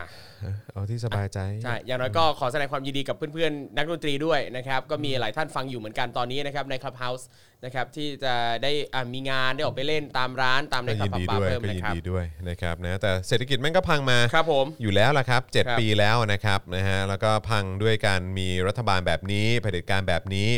นะครับ แล้วก็เอิ่มอะไรนะแล้วก็ยิ่งมาซ้ำเติมนะฮะครับด้วย โควิดอีกนะครับแล้วก็การบริหารที่ห่วยแตกนะฮะครับแบบนี้เนี่ยนะครับก็ก็ก็ยังไงก็พังฮะครับก็เตรียมตัวกันได้เลยนะครับเศรษฐกิจปีนี้ก็น่าจะเละเทะยิ่งกว่าเดิมครับหนี้เอ่อครัวเรือนก็เพิ่มขึ้นนะครับครับหนี้ที่รัฐบาลไปกู้มาก็เพิ่มขึ้นครับนะครับก็ปลายทางก็เห็นครับ ก็ชิบหายกันหมดนะครับ ก็โอ้โหสบายๆนะคครัรับบเก็บเงินกันเอาไว้ เตรียมใช่ตัวไปเอ่อไล่เผด็จการดีกว่านะครับ แล้วก็แล้วก็เอิ่มรอเช็คบินด้วย ครับนะครับเมื่อกี้มีคนบอกว่าอย่าพูดนะจ๊ะเหรอทำไมนะจ๊ะทำไมทุกคนสามารถพูดได้นะครับคำว่านะจ๊ะเอเนี่ยอเออไม่คือเขาบอกว่าอย่าอย่าอย่าอย่าพูดนะจ๊ะได้ไหมใช่ รู้สึกแบบฟังแล้วแบบลำคาญอย่าผูกขาดอย่าผูเอกอขาดว่าต้องหมืเป็นที่ประโยคไตู่ของมันพูดคนเดีไงยวใช่ เออครับผมนะฮะเออทั้งคำว่านะจ๊ะรวมถึงคำอื่นกล้ามากเก่งมากทุกคนสามารถพูดได้นะครับ อืมครับผมนะฮะพรุ่งนี้มีชุมนุมหน้าเรือนจำปล่อยเพื่อนเรา คุณจูเลียนาบอสตันคบรัอบกมา โอ้พรุ่งนี้น่าจะมีหลายที่เหมือนกันนะครับเออนะครับนะฮะก็พรุ่งนี้จริง ๆ ผมมีผมมีประชุมเอ่อกับทีมทนายสิทธิมนุษยชนครับนะครับนะฮะซึ่งเดี๋ยวเรากะกำลังจะดำเนินการอะไรสักอย่างหนึ่งนะครับ แต่เดี๋ยวรอกันอีกสักนิด เดี๋ยวจะมีการแถลงข่าวด้วยครับนะครับนะเพราะฉะนั้นคอยดูแล้วก็คอยติดตามได้เลยนะครับ คุณไทเกอร์บอกว่าฮ่าฮ่าฮ่าพูดเหมือนแฟนผมเลยครับเรื่อง เรื่องไหนครับเรื่องไหนฮะแฟนพูดคำว่านะจ๊ะเหรอนะครับจ๊ะหรือเปล่าะฮะไยเออนะครับคุณศิวะบอกว่ารอคนไปเปลี่ยนวัคซีนให้ลุงนะ เป็นอะไรฮะพิษสุนัขบ้าเหรอฮะโอ้โหอันนั้นอย่าฉีดเพิ่มเลยครับครับอันนั้นผมน่ะน่าจะเยอะพอตัวอยู่แล้รับผมนะฮะเอ่อถ้าไม่ลงเอยเหมือนเวเนก็หิมะตกสินะ คุณเจมส์บอกมาเอออนะครับนะฮะโอ้โหหนักครับหนักฮะหนักจริงมากๆๆนะครับยุคสมัยนี้นะครับครับนะฮะโหด โหดโหดนะครับ ก็หลายคนก็ได้รับผลกระทบจริง ๆ นะครับครับ เอ่อเดี๋ยวกันนะครับ ครับ โอ้เดี๋ยวแป๊บหนึงนะเอออะเดี๋ยวเดี๋ยวเดี๋ยวเดี๋ยวฝากฝากคุณทอมครับผม ดูคอมเมนต์แป๊บหนึ่งฮะ ได้ครับอ่าท่านไหนนะครับมีความเห็นอะไรก็สามารถคอมเมนต์มาได้เลยนะครับนี่นะครับอ่าโอ้โหนะครับก็ทยอยทยอยกันเข้ามาเลยนะครับ นี่ล่าสุดนะครับคุณ เกโก้นะครับก็บอกว่าอย่าลบหลู่สุนัขครับ โอ้โหนะคือพอพูดถึงสุนัขเนี่ยเดี๋ยวนี้เนี่ยเรามองสุนัขก็ไม่ไม่ค่อยจะเหมือนเดิมแล้วนะฮะเดี๋ยวนี้นะครับอะทำไมคุณหัวเราะแบบนี้คืออะไรไม่คือเหมือนแบบทำไมดูพูดดูดูมองสุนัขไม่เหมือนเดิมไม่แล้วไม่ไม่หมายถึงว่า เวลาเห็นใครพูดคำว่าหมาคำว่าสุนัขอะภาพมันจะไม่ใช่เป็นสัตว์สีขาแล้วอะแต่บางทีเราเห็นเป็นแบบตำรวจทหารบางกลุ่มอะอ่าใช่เออครับนั่นผมแหละนะฮะอะ โอ้คุณอาร์มธีรชัดนะครับถามว่าครูทอมปลูกผมเป็นไงบ้างนะครับ ก็นี่ครับค่อย ๆ ทยอยขึ้นนะครับทยอยขึ้นนะครับนิดๆหน่อยๆนะครับวันก่อนดีใจมากที่เห็นที่เห็นเอ่อครูทอมแบบว่าไปชกมวยอะครับไปออกกำลังกายอะดีใจดีใจแบบว่าโอ้ยดีจังเลยแบบว่า เห็นครูทอมแบบกลับมาออกกำลังกายแล้วอะเออเพื่อสุขภาพที่แข็งแรงครับผมไงเออใช่ไหมใช่ จำได้ว่าตอนนั้นเคยเคยเคยตามเอ่อตาม Twitter เอ้ยตามอะไรวะตาม IG คุณพลากุ้งเนี่ยครับผมแล้วก็ครับเป็น friend กันใน Facebook ใช่ไหมครับก็เห็นคุณพลากุ้งมีอยู่ช่วงหนึ่งคือเมื่อก่อนตอนจัดรายการเก้าอี้เสริมด้วยกันน่ะครับ เขาก็เป็นเขาก็เขาก็ไปฟิตแล้วก็บอกว่าเดี๋ยวจะ six pack อืมจะมี six pack ให้ดู ครับ แล้วก็เนี่ยแหละ แล้วก็เล่นเล่นอยู่ประมาณ 2อาทิตย์แล้วก็สหายองไปอันโอ้โหเอาดูผม challenge์เลยเดี๋ยวผมจะให้ได้มากกว่าพี่ภาคกุ้ง สามอาทิตย์โอ้โห ตอนแรกในใจคิดแค่สองอาทิตย์ครึ่งเท่านั้นแหละ เออเออฮะ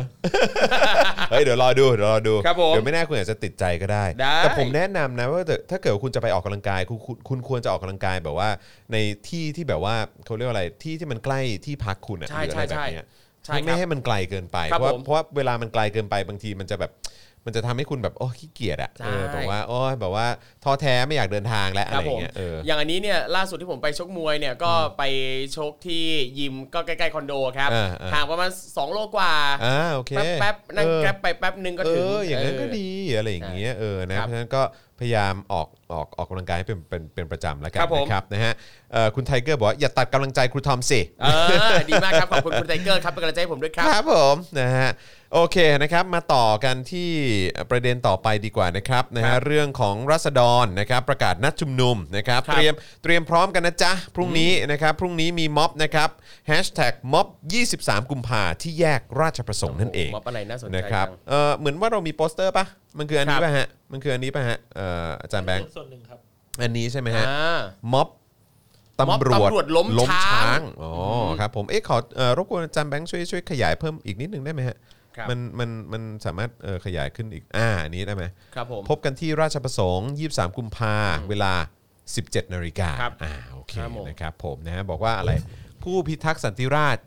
จะฟาดตั๋วช้างนี่อ๋อโอเคฟาดแรงๆนะครับ ฟาดแรงๆนะครับครับผมฟาดเบาๆไม่เอานะครับใช่ครับผมนะฮะอ่าโอเคเพจ Facebook ราษฎรนะครับก็ได้โพสต์ข้อความแล้วก็รูปภาพเชิญชวนให้ประชาชน รวมถึงเจ้าหน้าที่ตำรวจนะครับให้ออกมาร่วมนะฮะชุมนุมล้มช้างครับนะฮะหลังจากที่นายรังสิมันต์โรมได้ทำการเปิดโปงเรื่องตั๋วช้าง จนนำไปสู่การวิพากษ์วิจารณ์ในวงกว้างนะ ครับผมซึ่งการชุมนุมนะครับก็อย่างที่บอกไปนะครับวันพรุ่งนี้เวลา 5 โมงแยกราชประสงค์นะครับทางเพจเนี่ยระบุว่าม็อบตำรวจล้มช้าง ผลงานดี ผลงานเด่น ถ้าไม่วิ่งเต้นก็อยู่กับที่ เราจะชวนพี่ตำรวจทุกคนที่ไม่มีตัวช้างให้มาล้มช้างกันตำรวจเอ๋ยถึงเวลาเลือกแล้วว่าจะอยู่ข้างราษฎรหรือทรราช วันอังคารที่3กุมภาพบกันราชประสงค์เวลา 17นาฬิกานี่ครับก็ผมขอวอนนะครับ พี่ครับตำรวจน้ำดีนะครับมาพี่ตำรวจเถอะท่านไหนที่ยังรู้สึกแบบเออสองจิตสองใจว่าจะแสดงออกยังไงจะทำยังไงดี ไม่ต้องตัดสินใจอะไรมากมายแล้วครับพี่มันชัดอยู่ขนาดนี้แล้ว มันตลกเนอะคือแบบว่าพวกคุณก็ โดนเหยียบย่ำย่ำยีใช่แบบเนี้ยเออแล้วก็คือแบบว่าโดนใช้ประโยชน์ครับผม ใช่ไหมแล้วก็คนที่เขามียศตำแหน่งอะไรสูงกว่าคุณเนี่ยโดยส่วนใหญ่แล้วเนี่ยก็เป็นคนที่ใช้วิธีการซื้อตำแหน่งครับ การอะไรต่างๆ เหล่านี้เออคุณก็คุณจะยังไปเคารพเขาอีกเหรอ ครับ ซึ่งผมไม่ผมก็เริ่มผมก็เริ่มเข้าใจเลยนะ เพราะว่าวันนี้ก็ก็มีโอกาสเอ่อพูดคุยแสดงความเห็นกันแล้วก็แบบว่าเออแบบพอมานั่งคุยกันแล้วก็บอกเออหลาย ๆ ครั้งเนี่ยเรานั่งฟังความเห็นหรือการให้สัมภาษณ์หรือการให้สัมภาษณ์อะไรต่างๆ ของเจ้าหน้าที่ตำรวจระดับสูงอะไรแบบเนี้ยเออยศครับสูงสูงๆตำแหน่งสูงสูงๆอย่างเงี้ยเวลาเขาถามก็ถามแล้วตอบไม่ตรงคำถาม หรือว่าแบบถามแบบตอบอะไรโง่ๆอะไรอย่างเงี้ย เอองั้นก็งั้นก็ไม่แปลกนะแปลว่าครับพวกนี้คงคงไม่ได้มีความสามารถจริง คงคงแบบซื้อตำแหน่งมาอะไรกันหรือคเปรัล่าบโอ้โหเก็ดูนะเยอะแยะมากมายอะเวลาสัมภาษณ์แต่ละทีอะไรยังไงก็ไม่รู้นะครับใช่นะก็ฝากถึงพี่ตำรวจชั้นผู้น้อยนะครับคือพี่มีศักดิ์ศรีมากเกินกว่าที่จะใช้ชีวิตอยู่แบบนี้นะครับผมใช่นะฮะคุณชนทิชาบอกว่าอยากเห็นหน้าตำรวจที่บอกว่าอย่าเหมารวมนะฮะมางานนี้ค่ะครับผมเห็นด้วยนะ คืออย่างน้อยคุณก็มา คุณก็มาแสดงออกบอกว่าเออแบบเนี้ยพวกเราก็เป็นคนที่ไม่ได้ซื้อตำแหน่งครับอะไรอย่างเงี้ยพวกเราไม่สนับสนุนสิ่งเหล่านี้ เราไม่สนับสนุนการคอร์รัปชันครับภายในเอ่อองค์กรตำรวจครับผมอะไรแบบเนี้ยเออครับ คุณคุณคุณคุณก็ออกมาสิอะไรอย่างเงี้ยมาแสดงออกก็ได้ ครับ ซึ่งมันก็เป็น part หนึ่งเอ่อการที่จะได้มาซึ่งความโปร่งใสเหล่านี้ครับมันมันมันมันไม่ได้เป็นการแค่เรื่องของการปฏิรูประบบราชการ อย่างที่คุณครับวรวุฒิอะไรเมื่อสักครู่นี้เขาพูดนะครับพรรคกล้าพูดมาเนี่ยครับมันคือการเป็นประชาธิปไตยครับใช่ พอมันเป็นประชาธิปไตย มันมีความโปร่งใสมันตรวจสอบได้ ประชาชนเขามีมามีส่วนร่วมในการตรวจสอบ ครับ ส่งอำนาจให้กับเอ่อสสเอ่อที่เป็นตัวแทนของประชาชนเนี่ยมาเอ่อ ร่วมตรวจสอบตรงประเด็นนี้เนี่ยมันก็จะมันก็จะออกมาในลักษณะการทำงานแบบคุณโรมครับเอ่ออาจารย์วิโรธหรือว่าแบบเนี่ยไอ้สิ่งที่มันเกิดขึ้นในการอภิปรายไม่ไว้วางใจเอ่อในในเอ่อเอ่อที่ผ่านมาครับเอออะไรอย่างเงี้ยเข้าใจไหมฮะก็คือแบบมันมันมันเป็นสิ่งที่ต้องคือมันจะเกิดขึ้นได้อะมันต้องเป็นประชาธิปไตยด้วยครับมันไม่ใช่การปฏิรูปราชการหรือว่าไอ้สิ่งที่นิพิษป่ะนิพิษเอ่อประชาธิปัตย์ออกมาพูดอะครับบอกว่ามันไม่ใช่ว่าประเทศต้องเป็นประชาธิปไตยหรือว่าอะไรประมาณนี้นะ คือขอให้ประเทศเนี่ย เป็นมีเศรษฐกิจที่ดี ครับมีระบบเศรษฐกิจที่ดี ประเทศก็จะดีขึ้น ครับ มันไม่ได้เกี่ยวข้องกับการเป็นประชาธิปไตยซึ่งเราแบบฮะไอ้เฮียมึงพูดอย่างนี้ได้ไง ซึ่งวันเนี้ยวันวันเนี้ยผมผมรีทวีตไปแล้วผมก็งงมากนะ เดี๋ยวผมจะอ่านให้ฟัง ครับผม อยากรู้ว่าคุณผู้ชมมีความคิดเห็นว่าอย่างไรกับไอ้ไอ้ความคิดเห็นหรือทัศนคติแบบเนี้ยครับ ผมแบบไอ้เฮียคนอย่างมึงมาเป็นสสได้ยังไงวะเนี่ยหรือมึงเคยเป็นสสได้ยังไง ผมเข้าใจว่าเขาสอบตกไปนะเออนะครับแต่ว่าก็เนี่ยแหละแบบว่า มึงพูดอย่างนี้ได้ไง บ้าไปแล้วนี่มึงอยู่ไหนวะ บางทีเราก็งงมากแบบ คือพอมีโซเชียลมีเดียใช่ไหมอะข้อดีของมันก็คืออะเราก็เห็นความคิดเห็นที่หลากหลาย แต่บางทีมันก็หงุดหงิดเหลือเกินเวลาเราเห็นแบบความเห็นอะไรก็ไม่รู้จากคนประเภทเนี้ย โดยเฉพาะอย่างยิ่งคนที่มีแสงไฟด้วยนะ ที่แบบโอ้โหออกมาพูดแต่ละอย่างเงี้ยที่มันไม่ได้ make sense อะไรใด ๆ เลย เลย ใช่เลยครัแบบบเลย เห็นด้วยฮะเห็นครับ ด้วย เอ๊ะเดี๋ยวกันนะแป๊บหนึ่งนะผมวันนี้ผมโพสต์ไปแล้วมีคนรีทวิตเยอะมากครับผมก็แบบว่าเออแบบแปลว่าประเด็นนี้ คนน่าจะเห็นด้วยกับเราพอสมควรนะครับผมเออนะฮะเพราะนั่งฟังแล้วก็แบบอะไรของมึงอะอืมมึงครับพูดอะไรของมึงเนี่ยเออนะฮะเดี๋ยวแป๊บหนึ่งนะหาหาข่าวอยู่ปึ๊บปึ๊บปึ๊บครับปึ๊บอยู่ไหนวะอะเดี๋ยวเดี๋ยวให้เดี๋ยวให้คุยได้คุยครับกัผมคุยกับคุณผู้ชมก่อนครับแป๊หนึ่งผม อ่าโอเคนะครับอะตอนนี้นะครับใครมีความเห็นใดๆนะครับอยากจะร่วมแสดงความเห็นนะครับก็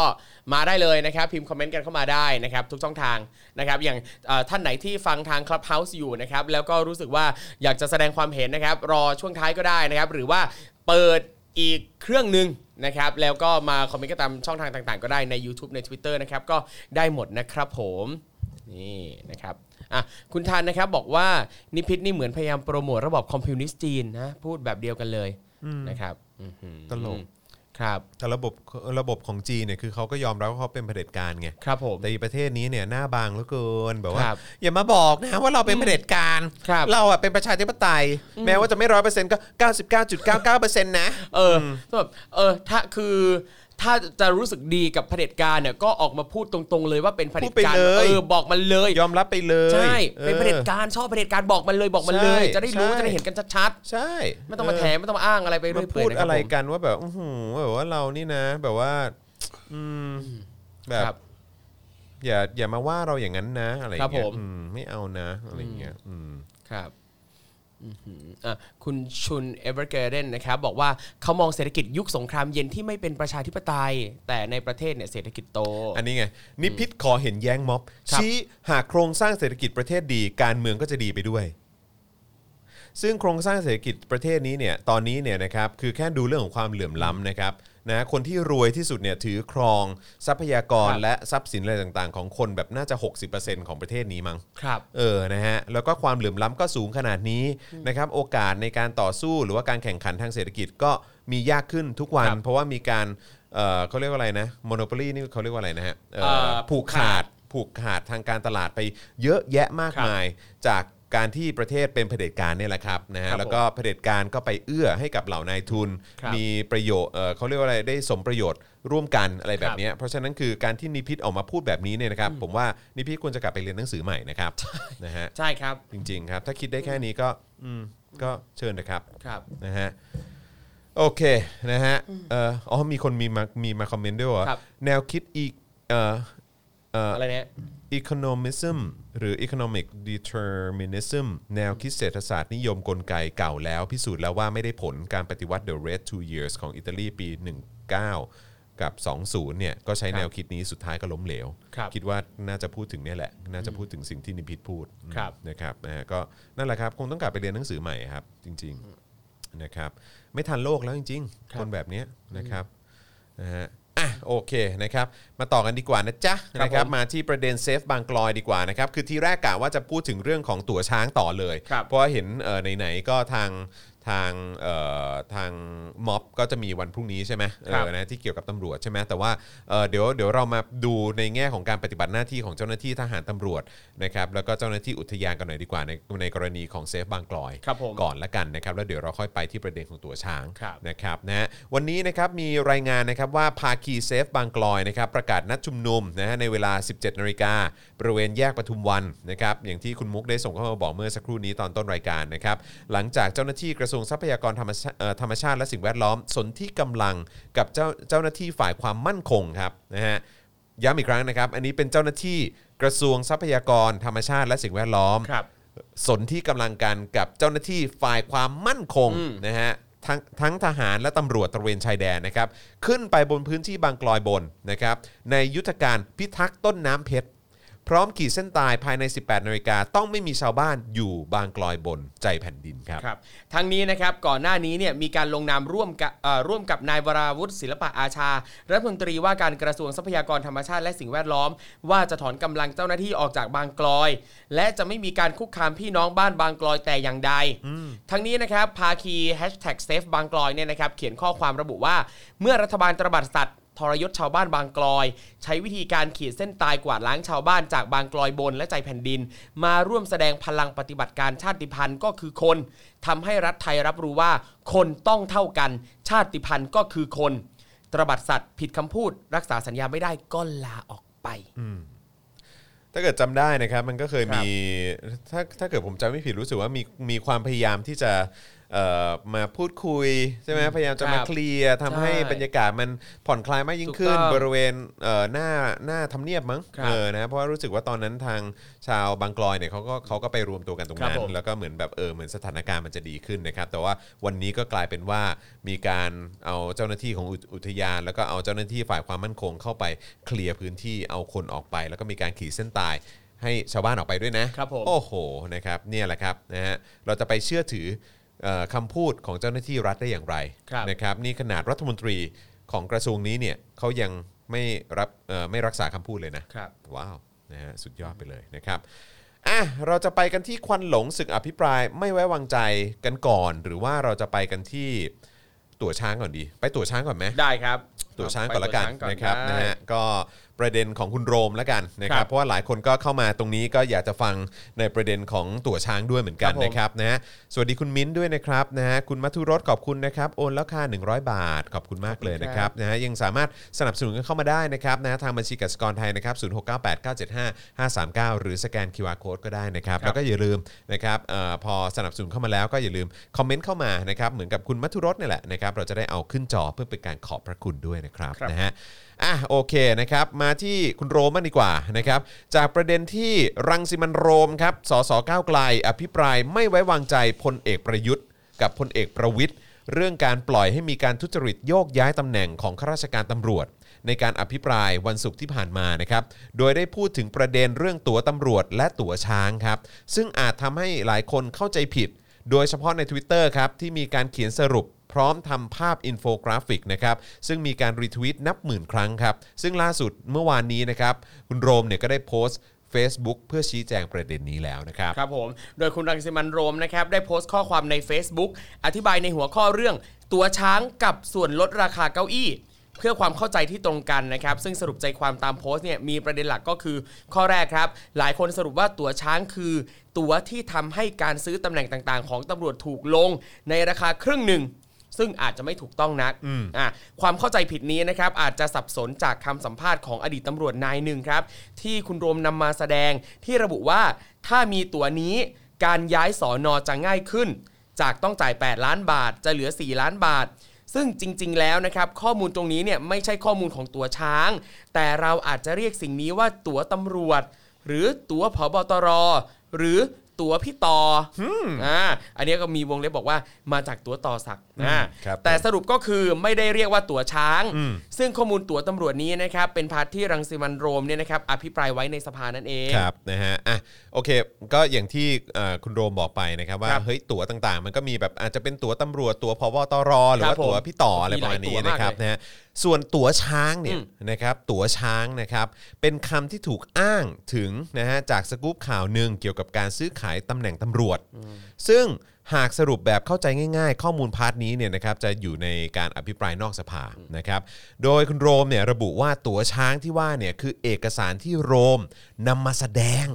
นะฮะซึ่งคือหนังสือจากสำนักงานราชเลขานุการในพระองค์ 904 ครับ ครับ เรื่องขอรับพระมหากรุณาธิคุณแต่งตั้งข้าราชการตำรวจ ที่มีลายเซ็นนะฮะของพลอากาศเอกสถิตพงศ์ราชเลขานุการกำกับอยู่ครับ ครับ โดยรังสิมันต์โรมนะครับ ได้ระบุว่าตนไม่มีข้อมูลว่า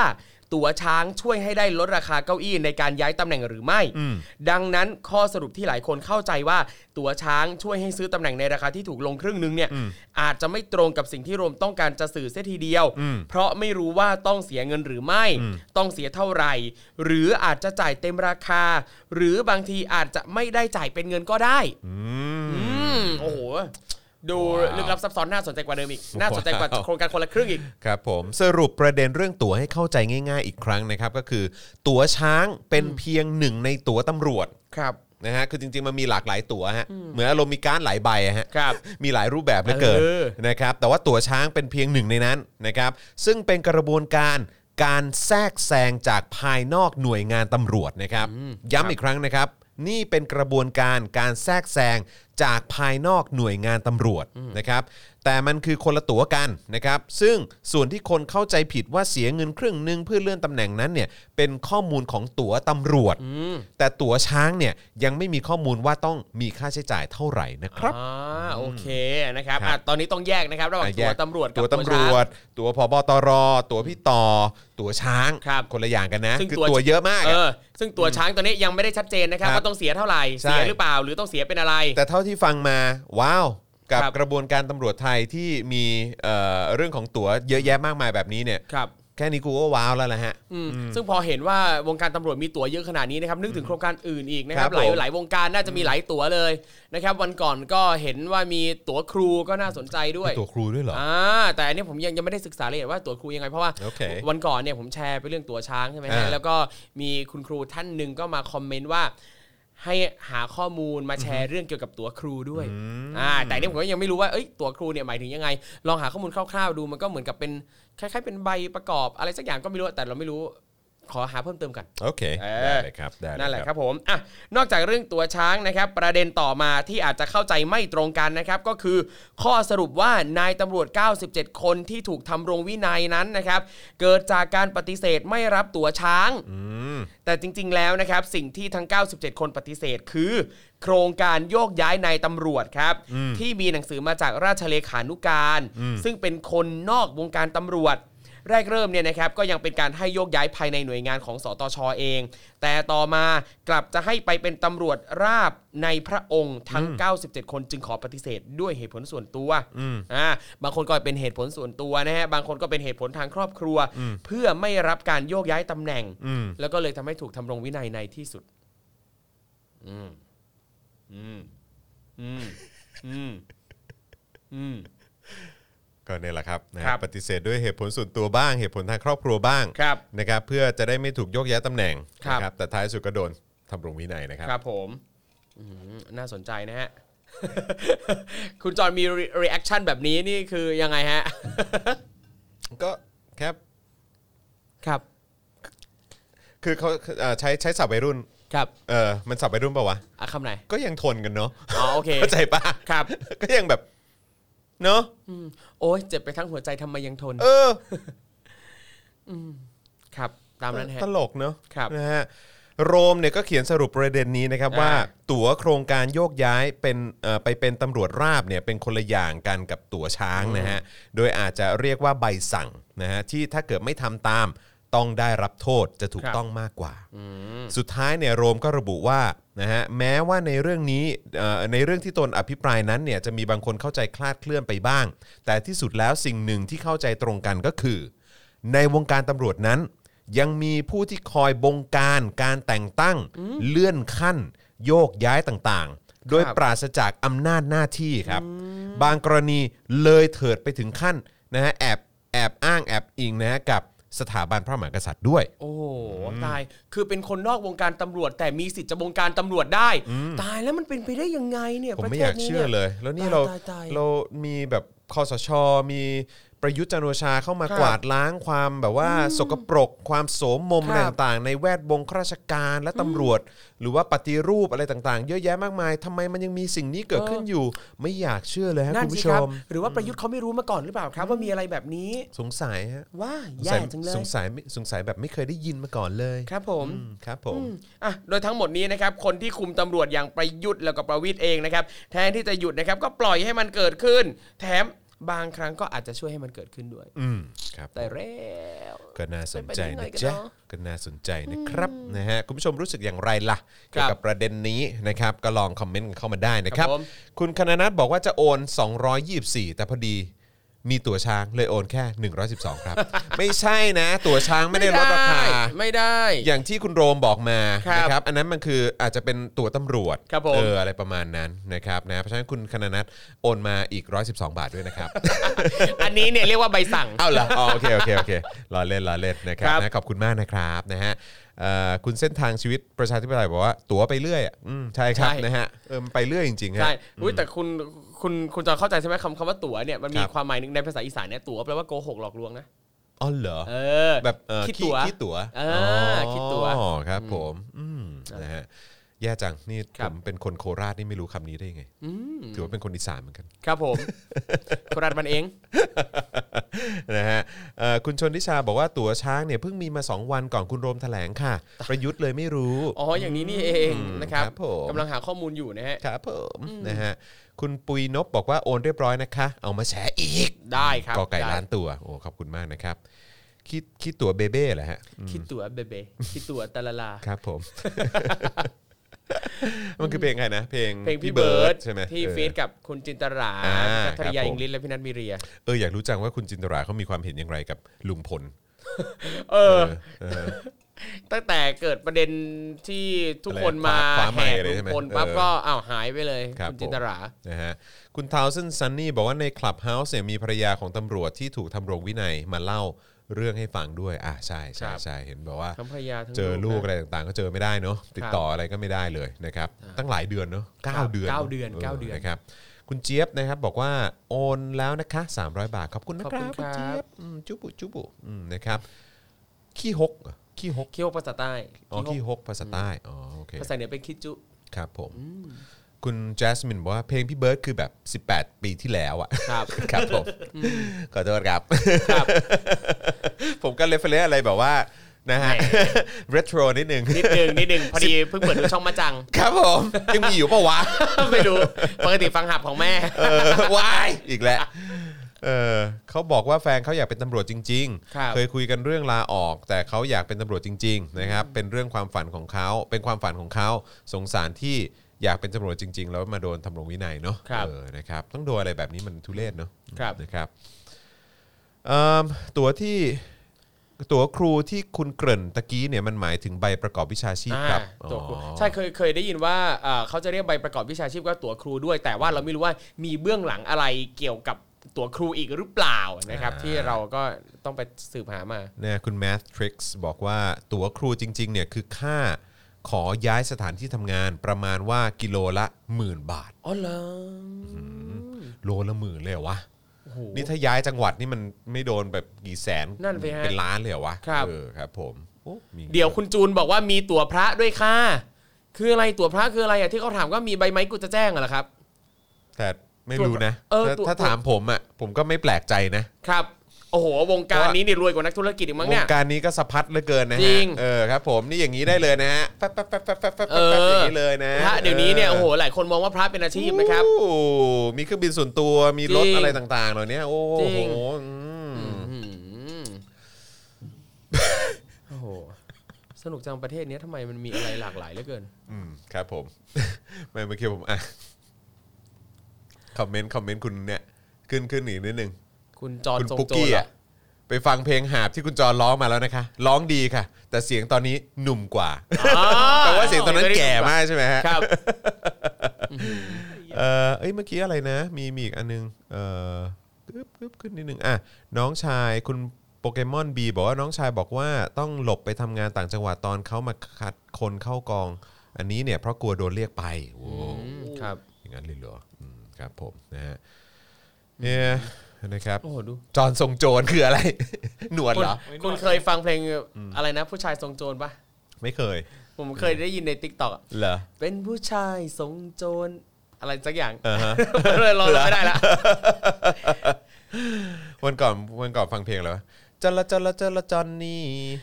หล่อดีมีแฟนหเอรืออยัง เออผมว่ากูไม่เคยฟัง เฮ้ยเพลงนี้นานมากแล้วแต่สมัยหรอยังเด็ก ๆ เลย มีคนมีคนมีคนส่งมาให้ ผมก็โอ้โหมีเพลงนี้ด้วยอืมครับ ผมนะฮะตั๋วเนี่ยมีทุกวงการราชการครับนะฮะถึงจะทำงานดีแค่ไหนอะขอขึ้นไปนิดนึงเอ่อถึงจะทำงานดีแค่ไหนท่านนายไม่เคยเห็นหน้าหรือเห็นเงินก็ไม่ได้ไปไหนหรอกครับครับณเคงโก้บอกมา เศร้าเนอะอืมนะฮะเพราะฉะนั้นก็ ต้องเป็นประชาธิปไตยครับ ใช่เนี่ยเขาถึงว่าการใช้ชีวิตอยู่ในประเทศเนี้ยบางทีคือคนดีๆอะอยู่ยากอะ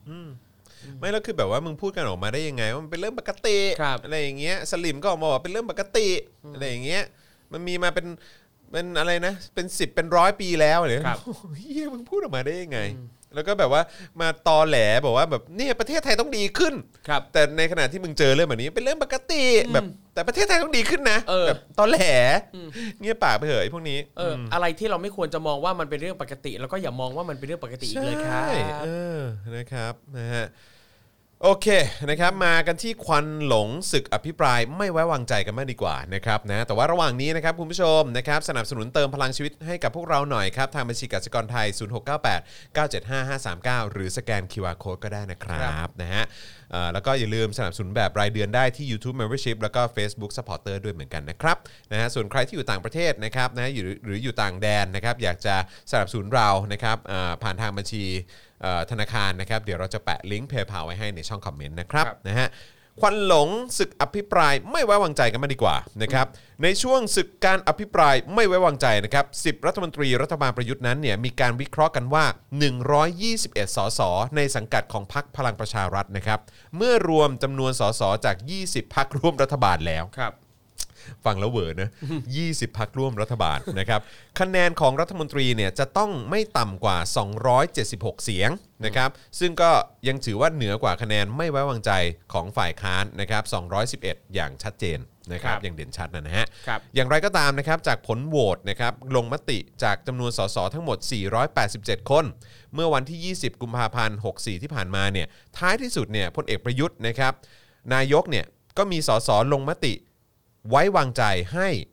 272 เสียงนะครับต่อ 206 เสียง ส่วนพลเอกประวิทย์นะฮะรองนายกได้ 274 ต่อ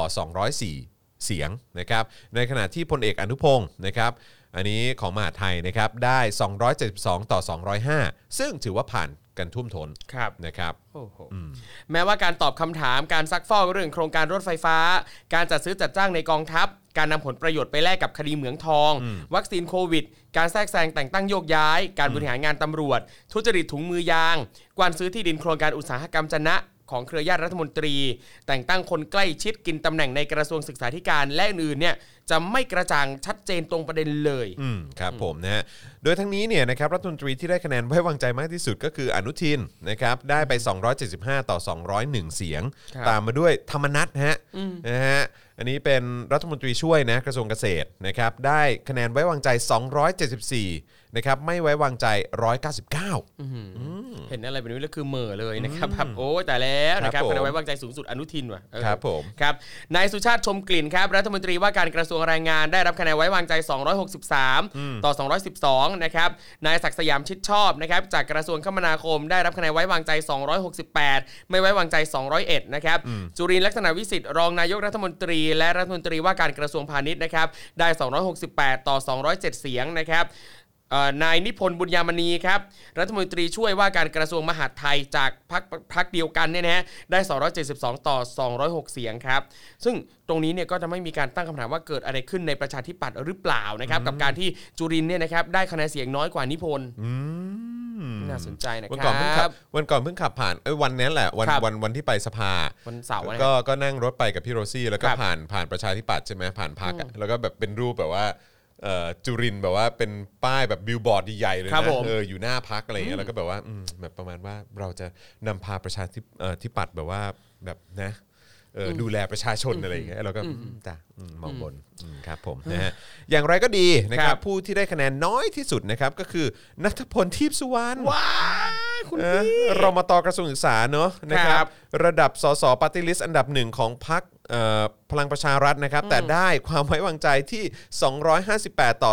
215 เสียงจ้ะอืมเป็นไปได้ยังไงเนี่ยอืมคุณพี่ลูกนะฮะพี่ผมเนี่ยฮะ ใช่ครับผมนะฮะครับด้านพลเอกประยุทธ์เนี่ยเผยว่ายังไม่ได้คิด คิดปรับครมอะไรตอนนี้นะ โดยจะประเมินด้วยผลงานถึงเวลาก็จะดำเนินการอยู่แล้วอะไรแบบนี้ แหม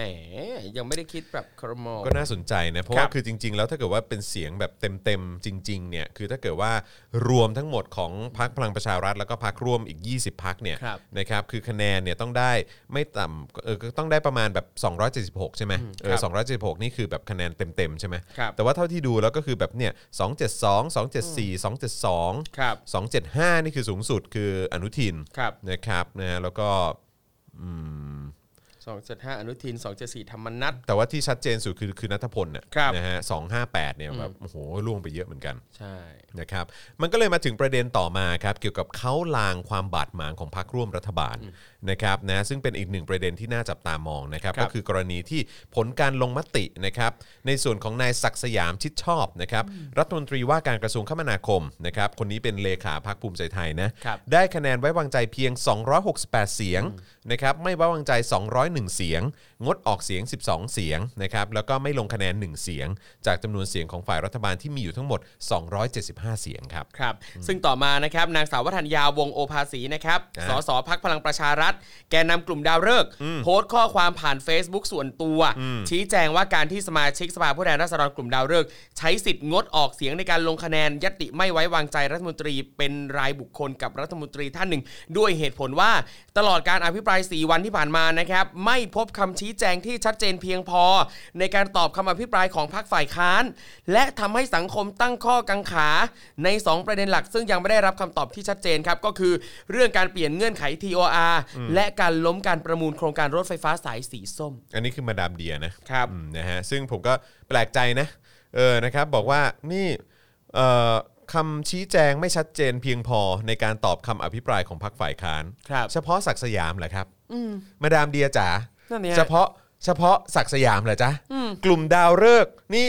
เอ่อรู้สึกว่าคำชี้แจงอื่นครับๆอย่างของประวิตรเออ เอ่ออย่างของประยุทธ์หรือ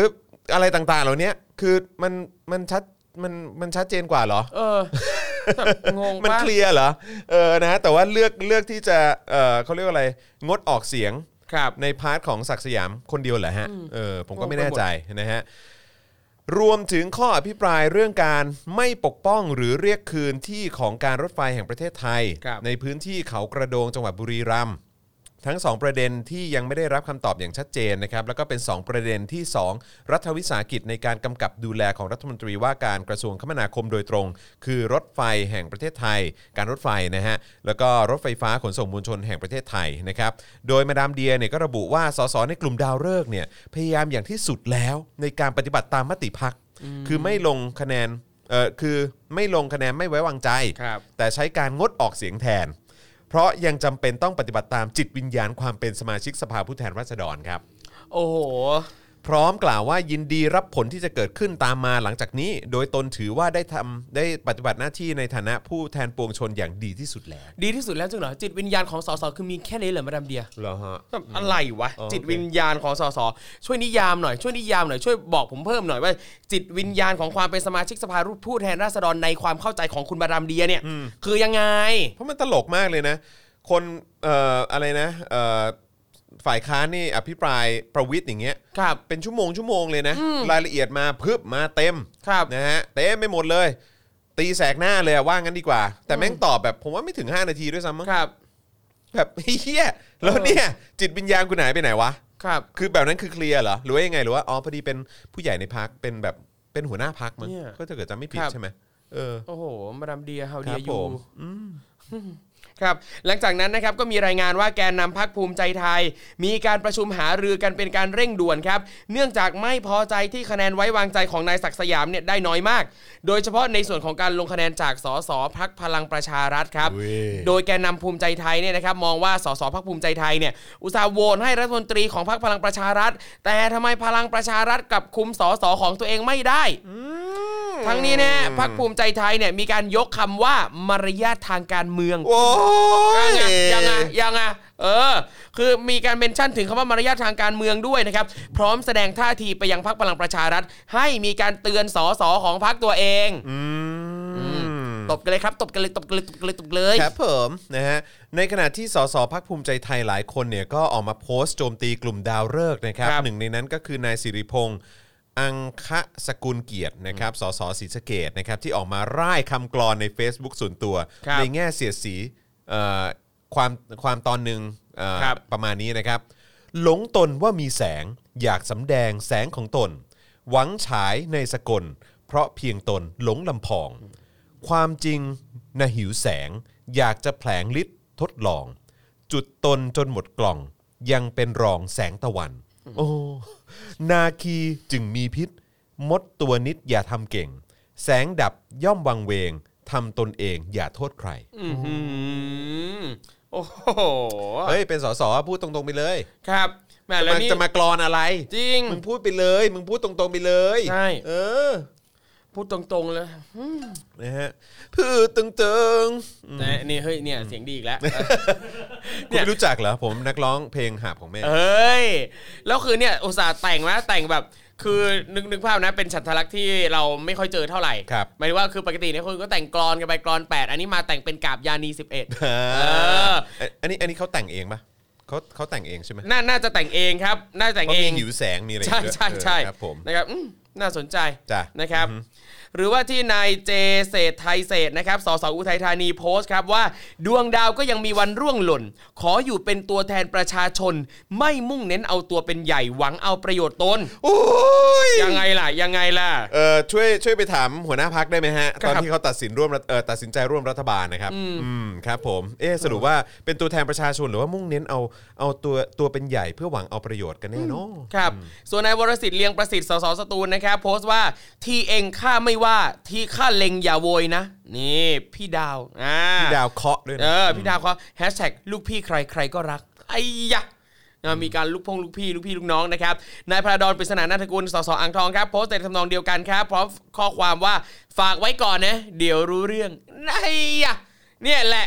จิตวิญญาณความเป็นสสไงใช่ครับผม เออจิตวิญญาณของสสหรือว่าจิตวิญญาณของนักเลงผมก็ไม่แน่ใจนะฮะครับครับผมแต่ผมคิดว่าไม่น่าจะจิตวิญญาณของตัวแทนประชาชนแน่ๆครับนะฮะเพราะว่าถ้าเป็นจิตวิญญาณของตัวแทนประชาชนนี่ก็คงจะโหวตไม่ไว้วางใจครับในการคอร์รัปชันที่มันเละเทะเยอะแยะมากมายกันครับแบบเต็มที่ แล้วคุณรู้คือผมอยากจะถามภูมิใจไทยเหมือนกันนะนะครับ คุณรู้สึกอย่างไรกับการที่คุณมาร่วมรัฐบาลกับยุคสมัยที่มีการคอร์รัปชันสูงที่สุดตั้งแต่มีประเทศไทยมาเนี่ยครับคุณรู้สึกยังไงกับการที่คุณมาร่วมรัฐบาล กับผู้นำรัฐบาลแบบเนี้ยครับ คุณก็คุณคุณคุณไม่อายตัวเองบ้างเลยเหรอครับแบบตลกฮะใช่คือชื่อพักว่าภูมิใจไทยช่วยทำอะไรให้มันน่าภูมิใจมันไม่น่าภูมิใจเลยนะฮะอืม สักนิดนึงก็ยังดีตอนนี้ยังไม่ใช่เห็นอะไรเลย นั่นน่ะสินะครับอะต่อกันอีกหน่อยดีกว่าครับนะครับนะฮะก็คราวนี้มามาใน part ของเอ่อดูสิทธิ์โพลกันบ้างดีกว่าครับนะครับเพราะเขาก็ไปถามประชาชนเอ่อ ว่ารู้สึกอย่างไรนะครับ เชื่อมั่นในรัฐบาลไหมนะครับหลังการอภิปรายไม่ไว้วางใจนะครับ ซึ่งก็แปลกใจนะก็แบบว่าโอ้แบบเอ๊ะปกติมันจะต้องแบบว่าเป็น feel แบบเขาเรียกว่าอะไรเอ่อไปใช่ไปเอ่อต้องอีกฝั่งหนึ่งอะเออจะเทคไซดูด์อะจะดูสนับสนุน รัฐบาลเนอะ อะไรอย่างงี้มากกว่าแต่อันเนนี้อะทำไมดูมันแบบมาแบบเหมือนยายคั่วแปลกจุงอืมครับแปลกจุงจุงเบยเออครับ นะครับนะฮะเมื่อวานนี้มีรายงานนะครับว่าดูสิทธิ์โพลเนี่ยนะครับเผยผลสำรวจคนส่วนใหญ่นะครับไม่เชื่อมั่นรัฐบาลนะฮะหลังศึกซักฟอกนะครับชื่นชมภาพรวมฝ่ายค้านนะครับแต่ยอมรับว่าเซ็งเพราะถูกประท้วงบ่อยเฮ้ยมันดูจริงมัปะนเป็นไปเนี่ยได้ยังไงจริเนี่งย ปะเนี่ยจริงปะเนี่ยพูดเป็นเล่นไปเออดูสิทธิ์อะไรโพลเนี่ย ดูสิทธิ์โพลมันเกิดอะไรนั่นขึ้สินเออ แต่ว่าจะโหดกว่าถ้าเป็นซูเปอร์โพลมานะฮะถูกต้องจะโหดกว่าถ้าเป็นซูเปอร์โพลนะครับครับ นะฮะอะโอเค ต่อเลยฮะต่อเลยฮะ ครับ นอกจากนี้นะครับโพลยังแสดงให้เห็นครับว่า ประชาชนติดตามการอภิปรายไม่ไว้วางใจจากสื่อโซเชียลมีเดียมากที่สุดร้อยละ 43.81อืมนะครับจุดเด่นจุดด้อยของการอภิปรายไม่ไว้วางใจครั้งนี้นะครับผลสำรวจพบว่าจุดเด่นอยู่ที่ภาพรวมการซักฟอกของฝ่ายค้านอ่าอันนี้เนี่ย 52.64%นะครับส่วนจุดด้อยก็คือประท้วงบ่อยทำให้เสียเวลา อันนี้เนี่ย 71.26%ครับผม ซึ่งถ้าพูดถึงการประท้วงบ่อยเนี่ยครับเจ็ดสิบเปอร์เซ็นที่เขาที่เขาดูไม่พอใจกันแสดงความเห็นกันเนี่ยนะฮะ ครับ มันมาจากฝั่งรัฐบาลนะฮะ ใช่ องครักษ์พิทักษ์แบบรัฐมนตรีแล้วก็นายกเลยนะฮะครับไพบูลย์ศิระ ใครอีกเอ่อปรินา เออ อะไรก็ไม่รู้แต่ละใรคนวอะ นิโรธอะไรประมาณนี้ป่ะเออประมาณนี้นะครับประชาชนส่วนใหญ่นะครับคาดว่าการเมืองไทยจะเหมือนเดิม ประมาณ 55.40%ครับคำถามเรื่องความเชื่อมั่นของประชาชนต่อรัฐบาลหลังจากผ่านการอภิปรายไม่ไว้วางใจ พบว่าส่วนใหญ่ไม่เชื่อมั่นต่อรัฐบาล คิดเป็น 43.25%นะฮะ ครับ และภาพรวมการให้คะแนนของประชาชนต่อการอภิปรายไม่ไว้วางใจของฝ่ายค้านและฝ่ายรัฐบาลนะครับ คะแนนเต็ม 10เนี่ยนะครับ ฝ่ายค้านได้ไป 6.9 คะแนนครับ ว้าว ในขณะที่ฝ่ายรัฐบาลได้ไป 5.01 คะแนนเท่านั้นเอง ว้าว น่าสนใจนะ น่าสนใจนะ เออ คือสิ่งที่มันเกิดขึ้นในรัฐสภาครับ กับไอ้เขาเรียกว่าอะไรกระแสตอบรับใน part ของใน part ของประชาชนนะครับ เออคือคือโอเค มันก็คงเหมารวมทั้งหมดไม่ได้นะ แต่ว่าก็มันน่าสนใจนะ ที่ใช่ผลออกมาแบบนี้เนอะใช่ก็คือไอ้พวกนี้มันก็ผ่านมันก็รอดอะครับ รอดการอภิปรายหมดเพราะเสียงของของพลังประชารัฐ และพรรคครับร่วมกว่า 20พรรคของครับมันนะนะ ครับ เออ นะฮะ แต่ว่าคือใน part ประชาชนก็คือแบบกูก็ฟังนะ แล้วก็ไม่แปลกใจเลยเพราะว่าคือแบบอะอย่างไอ้ประเด็นตั๋วช้าง หรือว่าไอ้การอะไรทุจริตถุงมือยาง หรือว่าไอ้การไปกว้านซื้อที่อะไรต่าง ๆ เหล่านี้เนี่ยหรือว่าไอ้คอร์รัปชันหรือว่าประเด็นความไม่น่าไม่น่าไว้ไว้ใจเกี่ยวกับประเด็นของเอ่อ กระทรวงคมนาคมหรืออะไรต่างๆ เหล่านี้เนี่ยก็คือมันเป็นสิ่งที่มัน trending อยู่ใน Twitter แล้วก็อยู่ในโซเชียลมีเดียคนแชร์กันแบบหลากหลายมากเลยนะ คือผมว่ามันน่าสนใจตรงที่ผลออกมาเป็นแบบนี้แล้วก็ดูดูสิทธิ์โพลเองก็นำเสนอแบบนี้ด้วย น่าสนใจแล้วแล้วเขาเขานำเสเขาเขาพร้อมนำเสนอด้วยนะ เออ เข้าใจป่ะซึ่งเราแบบว่า จริงเหรออ้าวไม่กลัวเหรออะไรอย่างเหนือเงี้ยความคาดหมายอะคือแบบคือคือมันก็เห็นเห็นว่าก่อนหน้านี้โพลจากแต่ละสำนักออกมาเป็นยังไงอะ มันก็จะแบบแย่ครับครับผมนะฮะอะโอเคนะครับเห็นเห็นเมื่อกี้มีคนส่งข้อความอะไรเข้ามานะ บอกว่าเอ่อครูทอมให้ให้ช่วยด้วยอะไรประมาณอ๋ออเอ่อเขาโอนมาเท่าไหร่เอ่อพันหนึ่งร้อยยี่สิบบาทครับโอ้โหขอบคุณมากนะขอบครับพระคุณครับ ขอบพระคุณครับถามครูทอม เรื่องเกี่ยวกับภาษาไทยครับว่าแล้วแล้วหรือเนี่ย สะกดยังไงอ๋อเขาบอกเขาเขาเขาเถียงกับเพื่อนนานมากใช่เออรถเถียงมาทั้งวันแล้ว ได้โปรดช่วยด้วย เออ คำนี้เนี่ยเป็นคำที่ผมพยายามหาข้อมูลอยู่เหมือนกันนะครับคือคำเนี้ยมันเอ่อเพิ่งมามาได้ยินคำนี้ในช่วงประมาณปี 2 ปีนี้เอง ครับ แล้วก็มันเป็นมันเป็นศัพท์ที่ถูกแบบ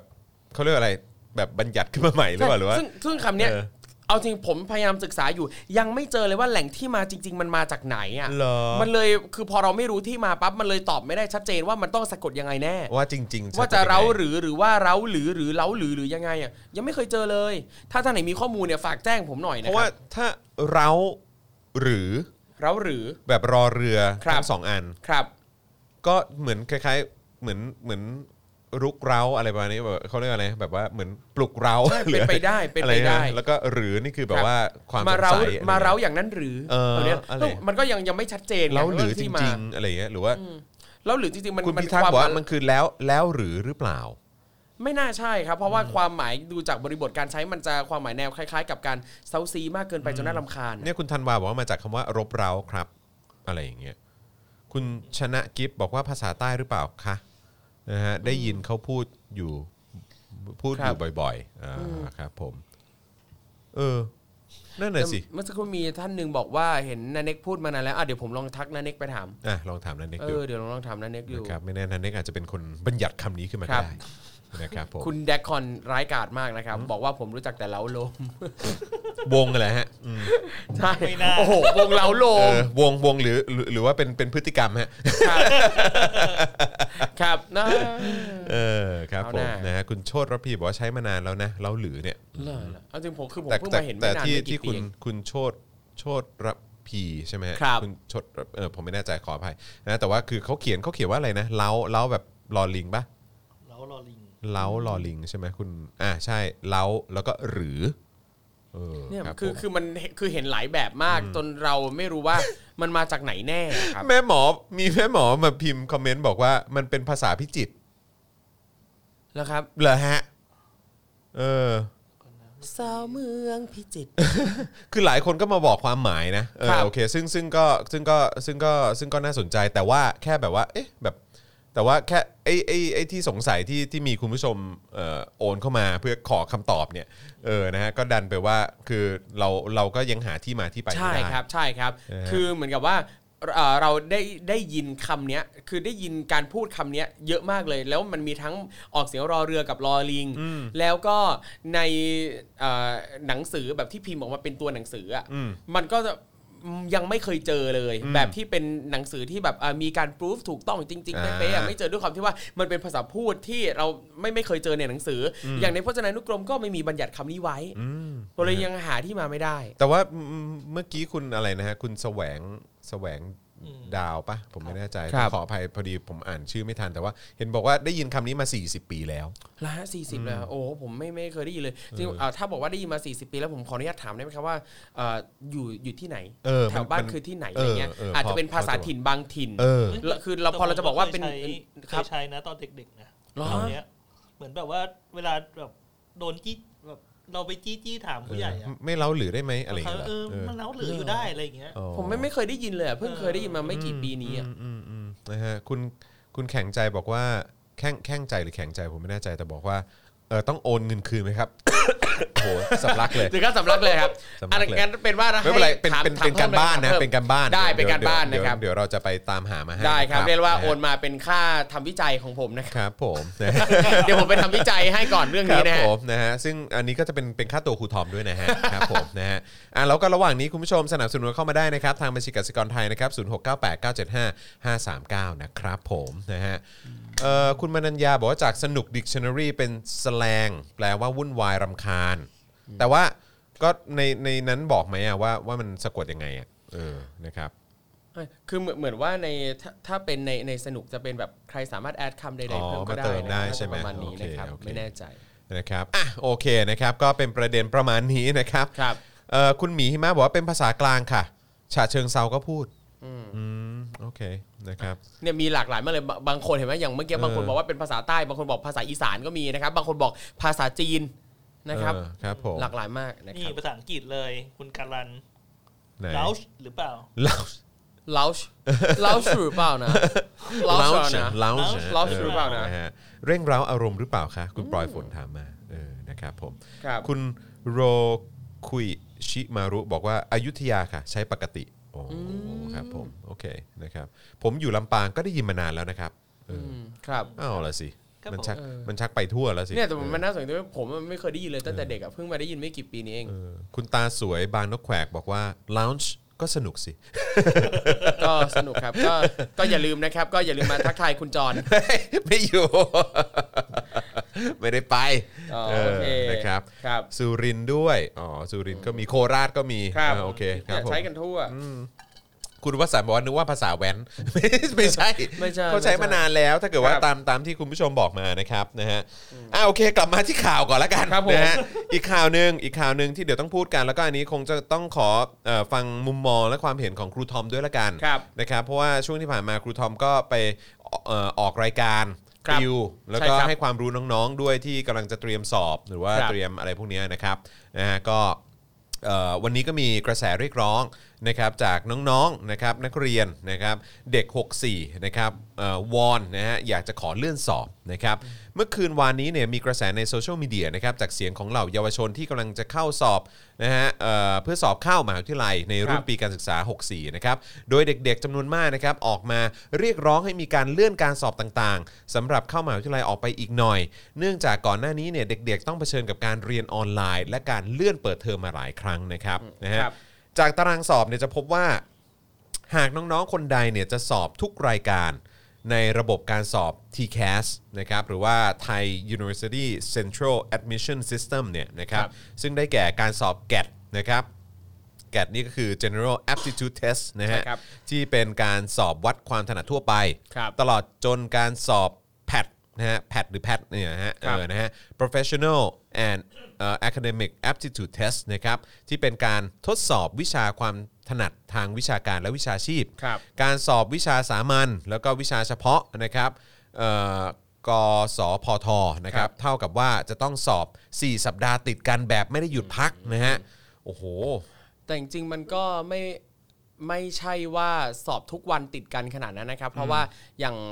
บางวิชามันก็จะไม่มันก็แบบให้เลือกอะแต่มันอยู่มันคือมันมันอยู่อยู่ในตารางอะไรเงี้ยว่าเออถ้าถ้าจะสอบทุกวิชามีอะไรบ้าง แต่ว่ามันไม่จำเป็นต้องสอบทุกวิชาอะไรเงี้ยครับแต่ก็เยอะมากอยู่ดี ก็เยอะมากอยู่เยอะมากดีเยอะมากแล้วก็ครับอยู่ในเรนจ์ของ 4 สัปดาห์นี้ ใช่ครับใช่ครับโอ้โหโดยตั้งแต่ช่วงเดือนมกราคมแล้วนะครับที่น้องๆม .6 นะครับหรือว่าเด็ก 64นะครับคือเด็กอ่าแต่ละรุ่นเขาจะเรียกกันเด็ก 62 เด็ก 63 เด็ก 64 คือครับอาสอบเข้าปีการศึกษาไหนเนี่ยนะครับอย่าคงรับปีนี้ก็เป็นเด็กน้องๆเด็ก 64นะครับอ่าตั้งแต่มกราแล้วที่น้องๆกลุ่มนี้ เริ่มส่งเสียงขอให้มีการเลื่อนสอบออกไปครับอ่าเห็นมาสักพักแล้วนะครับ มีน้องท่านหนึ่งครับออกมาโพสต์ว่าได้รับการตอบรับจากสทศนะครับ เพียงว่าอำนาจการเลื่อนสอบไม่ใช่ขององค์กรใดองค์กรหนึ่งอ่าสทศเนี่ยครับที่เป็นคนจัดสอบเนี่ยนะครับ บอกมาว่าจากประเด็นนี้นะครับทำให้น้องๆเนี่ยตั้งคำถามว่าแล้วใครกันล่ะที่มีบทบาทในการจัดสอบให้เด็กนักเรียนอืม เห็นไหมฮะเพราะว่าจริงๆแล้วสทศเนี่ยเป็นหน่วยงานที่ดูแลเรื่องการสอบทั้งหมดเลยครับทั้งการออกข้อสอบจัดระบบสอบเวลาจ่ายตังค์สมัครสอบใดๆก็สทศทั้งนั้นเลยอ่าว้าวนั่นแหละครับก็น่าสนใจครับนะครับแล้วก็มองว่าการที่หน่วยงานที่มีหน้าที่ดูแลเรื่องนี้เนี่ยเพิกเฉยต่อปัญหา และยังยืนยันจะให้เด็กเดินหน้าสอบ ทั้งที่ยังไม่มีมาตรการป้องกันที่ชัดเจน คือการผลักให้เด็กเข้าสู่ความเสี่ยง อาจนำไปสู่การแพร่กระจายของเชื้อไวรัสอีกระลอกนะครับและการอ้างว่าไม่อยากให้มหาวิทยาลัยเลื่อนเปิดเทอม ยิ่งไม่มีความสมเหตุสมผลนะฮะครับนอกจากความเสี่ยงเรื่องสุขภาพนะครับเด็กๆ ยังสะท้อนปัญหาว่าการเรียนการสอนที่ผ่านมา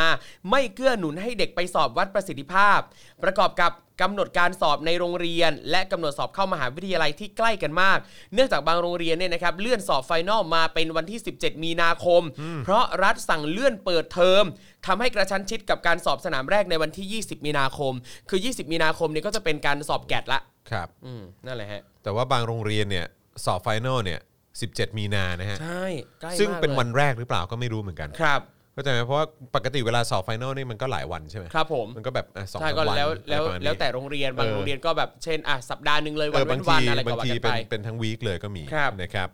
เอ่อในขณะที่การเลื่อนการสอนในโรงเรียนเนี่ยทำให้นักเรียนยังเรียนไม่ครบหลักสูตรนะครับยังไม่รวมภาระงานจากรายวิชาต่างๆ ที่ต้องสาสาง นอกจากนี้เด็กๆ บางโรงเรียนเนี่ยต้องเรียนกันแบบ อัดเนื้อหา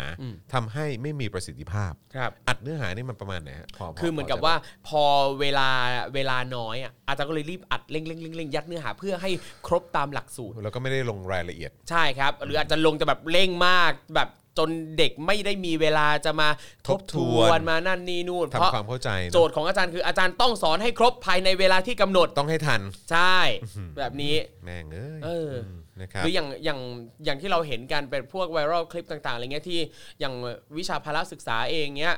สอนเด็กว่ายน้ำอะแล้วก็ต้องให้เด็กมาทำท่าว่ายน้ำในซูบนมเตียงออนไลน์อะไรแบบเนี้ยเงี้ยคือแบบ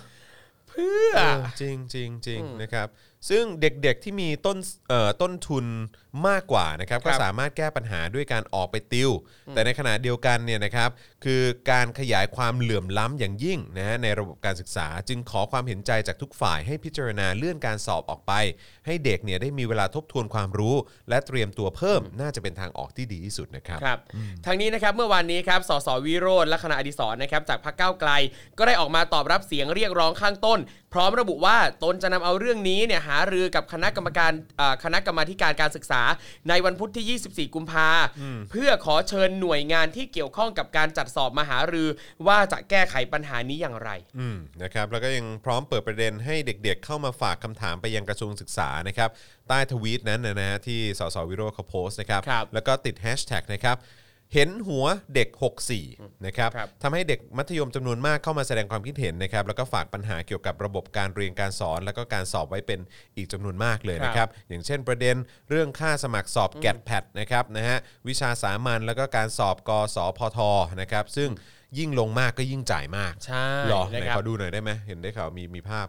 ขยายขึ้นนิดนึงได้ไหมเอ่ยครับคืออย่างสมัยเราอะครับก็มีสอบอ่าไม่ได้กิไม่ได้เยอะมากเรื่องวิชาต่างๆนะครับแต่ว่ามาสมัยหลังๆเนี่ยเขาเพิ่มจำนวนวิชาที่ต้องสอบ เพิ่มจำนวนวิชาที่ต้องใช้เป็นเกณฑ์ในการอ่ารับสมัครหรือการยื่นเข้ามหาวิทยาลัยมากขึ้นทำให้เด็กเนี่ยต้องมีค่าใช้จ่ายมากขึ้นในการจะสอบว้าวซึ่งอย่างตรงนี้เนี่ยเด็กบางคนที่ครอบครัวไม่มีไม่มีตังค์เขาอะก็ลำบากนะ ใช่บางคนเอ่อ บางคนตัดสินใจที่จะไม่ไปสอบเลย โอ้ยตาย เพราะแล้วค่าสอบมันก็หลายร้อย เออนี่คือค่าสมัครรอบ 3 admission เลยฮะครับ เอ่อสมัครได้สูงสุด 10 อันดับ ถ้าเกิดว่าสมัครไป 1 เนี่ย ก็คือค่าสมัคร 150 ครับ 2 ก็ 200อ๋อก็คือเพิ่มทีละ ครับ50 ใช่ไหมคืออ๋ยัองไม่ใช่ดิ 3 นี่ 250 แล้วก็ครับถ้าเกิดสอบไป 4 ก็ขึ้นเป็น 300ครับ5ขึ้นเป็น 400 อันนี้เพิ่มขึ้นทีละร้อยแล้วครับแล้วถ้าเกิด 10 อันดับเนี่ยก็ 900แล้ว ใช่ครับ ซึ่งอย่างอันนี้เนี่ยเรื่องการเอ่อยึเอ่อเลือกเลือกคณะอย่างอย่างนี้ครับ ถ้าเป็นสมัยเราคุณจอมจำได้ใช่ไหมที่จะเลือกได้ 4 คณะ อ่าใช่ครับ สมัยก่อนน่ะคืออันดับละ 50 บาท อ่าอ่าอ่า เออสี่ถ้าเราเลือกครบ 4 คณะก็200 บาทอ่าใช่ใช่อะใช่ แต่เดี๋ยวเนี้ยเปิดโอกาสให้เด็กเลือกได้ 10 อันดับ โอ้โห แปลว่า ถ้าใครมีตังค์ก็จะมีโอกาสที่จะสอบติดมากกว่า เพราะสามารถเลือกเลือกได้ได้เยอะสิบกว่าอันดับคืออเอ่อก็เสียไป 900 บาท ส่วนเด็กที่ไม่มีตังค์ก็เลือกอันดับได้น้อยๆ บางคนต้องกัดใจกัดฟันเลือกแค่อันดับเดียวเท่านั้นน่ะโอ้ยตายแล้วนั่นแปลว่าการที่ทางสทศเองนะครับเนี่ยประกาศว่าเออเนี่ยยื่นได้เลย 9 อันดับ 10 อันดับเนี่ยมันยิ่งทำให้เหลื่อมล้ำไปอีกอะสำหรับคนมีตังค์กับคนไม่มีตังค์อะมันชัดเจนมากเลยว่า คนที่จะมีโอกาสได้มากกว่าคือคนที่มีตังค์ สุดยอดเลยว่ะครับนะฮะอะโอเคก็ต้องรอดูนะครับว่าวันที่ 24 ก็คือพุธเนี้ยเนาะครับนะครับนะฮะจะมีอะไรอัปเดตเพิ่มเติม มาจากฝั่งสสวิโรธหรือเปล่านะครับครับเพราะเห็นผมบอกว่าจะคุยกันในคณะกรรมาธิการการศึกษานะครับครับนะฮะก็ต้องดูว่าจะเป็นอย่างไรครับนะครับยังไงเด็กๆนะครับน้องๆทุกๆคนก็ช่วยกันหน่อยละกันเนาะนะครัใช่ครับช่วยกันส่งเสียงเพิ่มเติมขึ้น ครับแล้วก็ถ้าเป็นไปได้เลยก็คือฝั่งคุณพ่อคุณแม่ ก็ควรจะช่วยมาออกออกมาส่งเสียงกันด้วย ครับมันก็ผม จะเป็นเรื่องที่ดีครับ นะครับ แต่ทั้งนี้ทั้งนั้นนะครับอย่างที่เรารู้กันว่า เอ่อเราก็ไม่สามารถจะตอบได้ชัดเจนว่าเขาจะเลื่อนให้เราหรือเปล่านะครับดังนั้นในช่วงเวลาที่มีอยู่ตอนเนี้ยน้องๆก็ทบทวนเตรียมตัวให้พร้อมก่อนแล้วกัน ถ้ามันเกิดฉุกเฉินว่าเปลี่ยนแปลงอะไรไม่ได้นะครับ ซึ่งวันแรกที่จะสอบก็คือวันเสาร์ที่ 20 มีนาคมวันนี้เนี่ยก็เป็นสอบ GAT นะครับ ก็เอ่อข้อสอบ GAT เนี่ยจะมี2 part คือ part ที่เป็น GAT เอ่อวิเคราะห์เชื่อมโยงกับภาษาอังกฤษครับนะครับ ก็ทบทวนให้ดี เต็ม 300 ถ้าถ้าน้องคนไหนแบบอะสมมติถ้าใครแบบที่ไม่มีงบจะไปติวอะไรข้างนอกนะครับเข้าไปใน YouTube ช่องของพี่นะครับอืมก็มีอยู่พี่เนอะ ติวทั้งหมดละเอียดนะครับดูประมาณ 3 ชั่วโมงดูครบจบปั๊บได้ 150 เต็มแน่นอนเข้าไปดูกันได้นะครับ อืมครับผมนะฮะอะยังไงก็เอ่อ ครูทอมก็เป็น part หนึ่งที่เข้ามาช่วยน้องๆอยู่นะครับผมเออก็ช่วยนะครับเท่าที่จะได้ฮะเท่าที่ได้นะครับนะยังไงก็เป็นกำลังใจให้ด้วยละกันนะคครัรับบนะแล้วก็ขอบคุณครูทอมด้วยที่มาช่วยน้องครับๆทุกๆคนยินดีครับนะครับใน part ที่สามารถทำได้เนอะครับนะครับนะฮะอะโอเคนะครับวันนี้เราก็คุยกันมา 1 ชั่วโมง 40นะครับเดี๋ยวเราขอดูคอมเมนต์หน่อยได้ไหมนะครับแล้วก็ระหว่างนี้นะครับคุณผู้ชมก็สามารถคอมเมนต์กันเข้ามาได้นะครับแล้วก็อย่าลืมนะครับเอ่อสนับสนุนเรานะครับผ่านทางบัญชีกสิกรไทยนะครับ0698975539หรือสแกน QR Code นะครับนะฮะแล้วก็เอ่อเมื่อสักครู่นี้เห็นทางทีมงานส่งมาบอกว่า นี่สรุปเขาโอนจริงนะฮะ1,120 บาท จริงเหรอฮะเรื่องคำถามเราหรือเนี่ยนะฮะขอบคุณมากขอบๆนะครับคุณครับแต่ว่าขอบคุณครับยังไงเดี๋ยวขอแปะไว้ก่อนนะครับได้ครับ เดี๋ยวถ้าเราได้รับเอ่ออะไรนะเป็นเอ่อรายละเอียด ครับผม ว่าเดี๋ยข้อเท็จจริงมันเป็นอย่างไรนะคครัรับบเออเดี๋ยวเดี๋ยวเราจะเอามาเล่าให้ฟังละกันได้ครับ นะครับนะฮะเอ่อไหนเราอยู่ในประเทศที่รัฐประหารเป็นเรื่องปกติ รัฐธรรมนูญ ถูกฉีกทิ้งครับ เขียนใหม่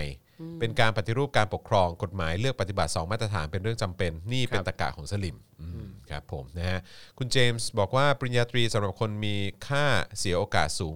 กว่าซะอีกอ๋อสำหรับคนมีค่าเสียโอกาสสูงกว่าซะอีกอ๋อครับผมครับ นะฮะ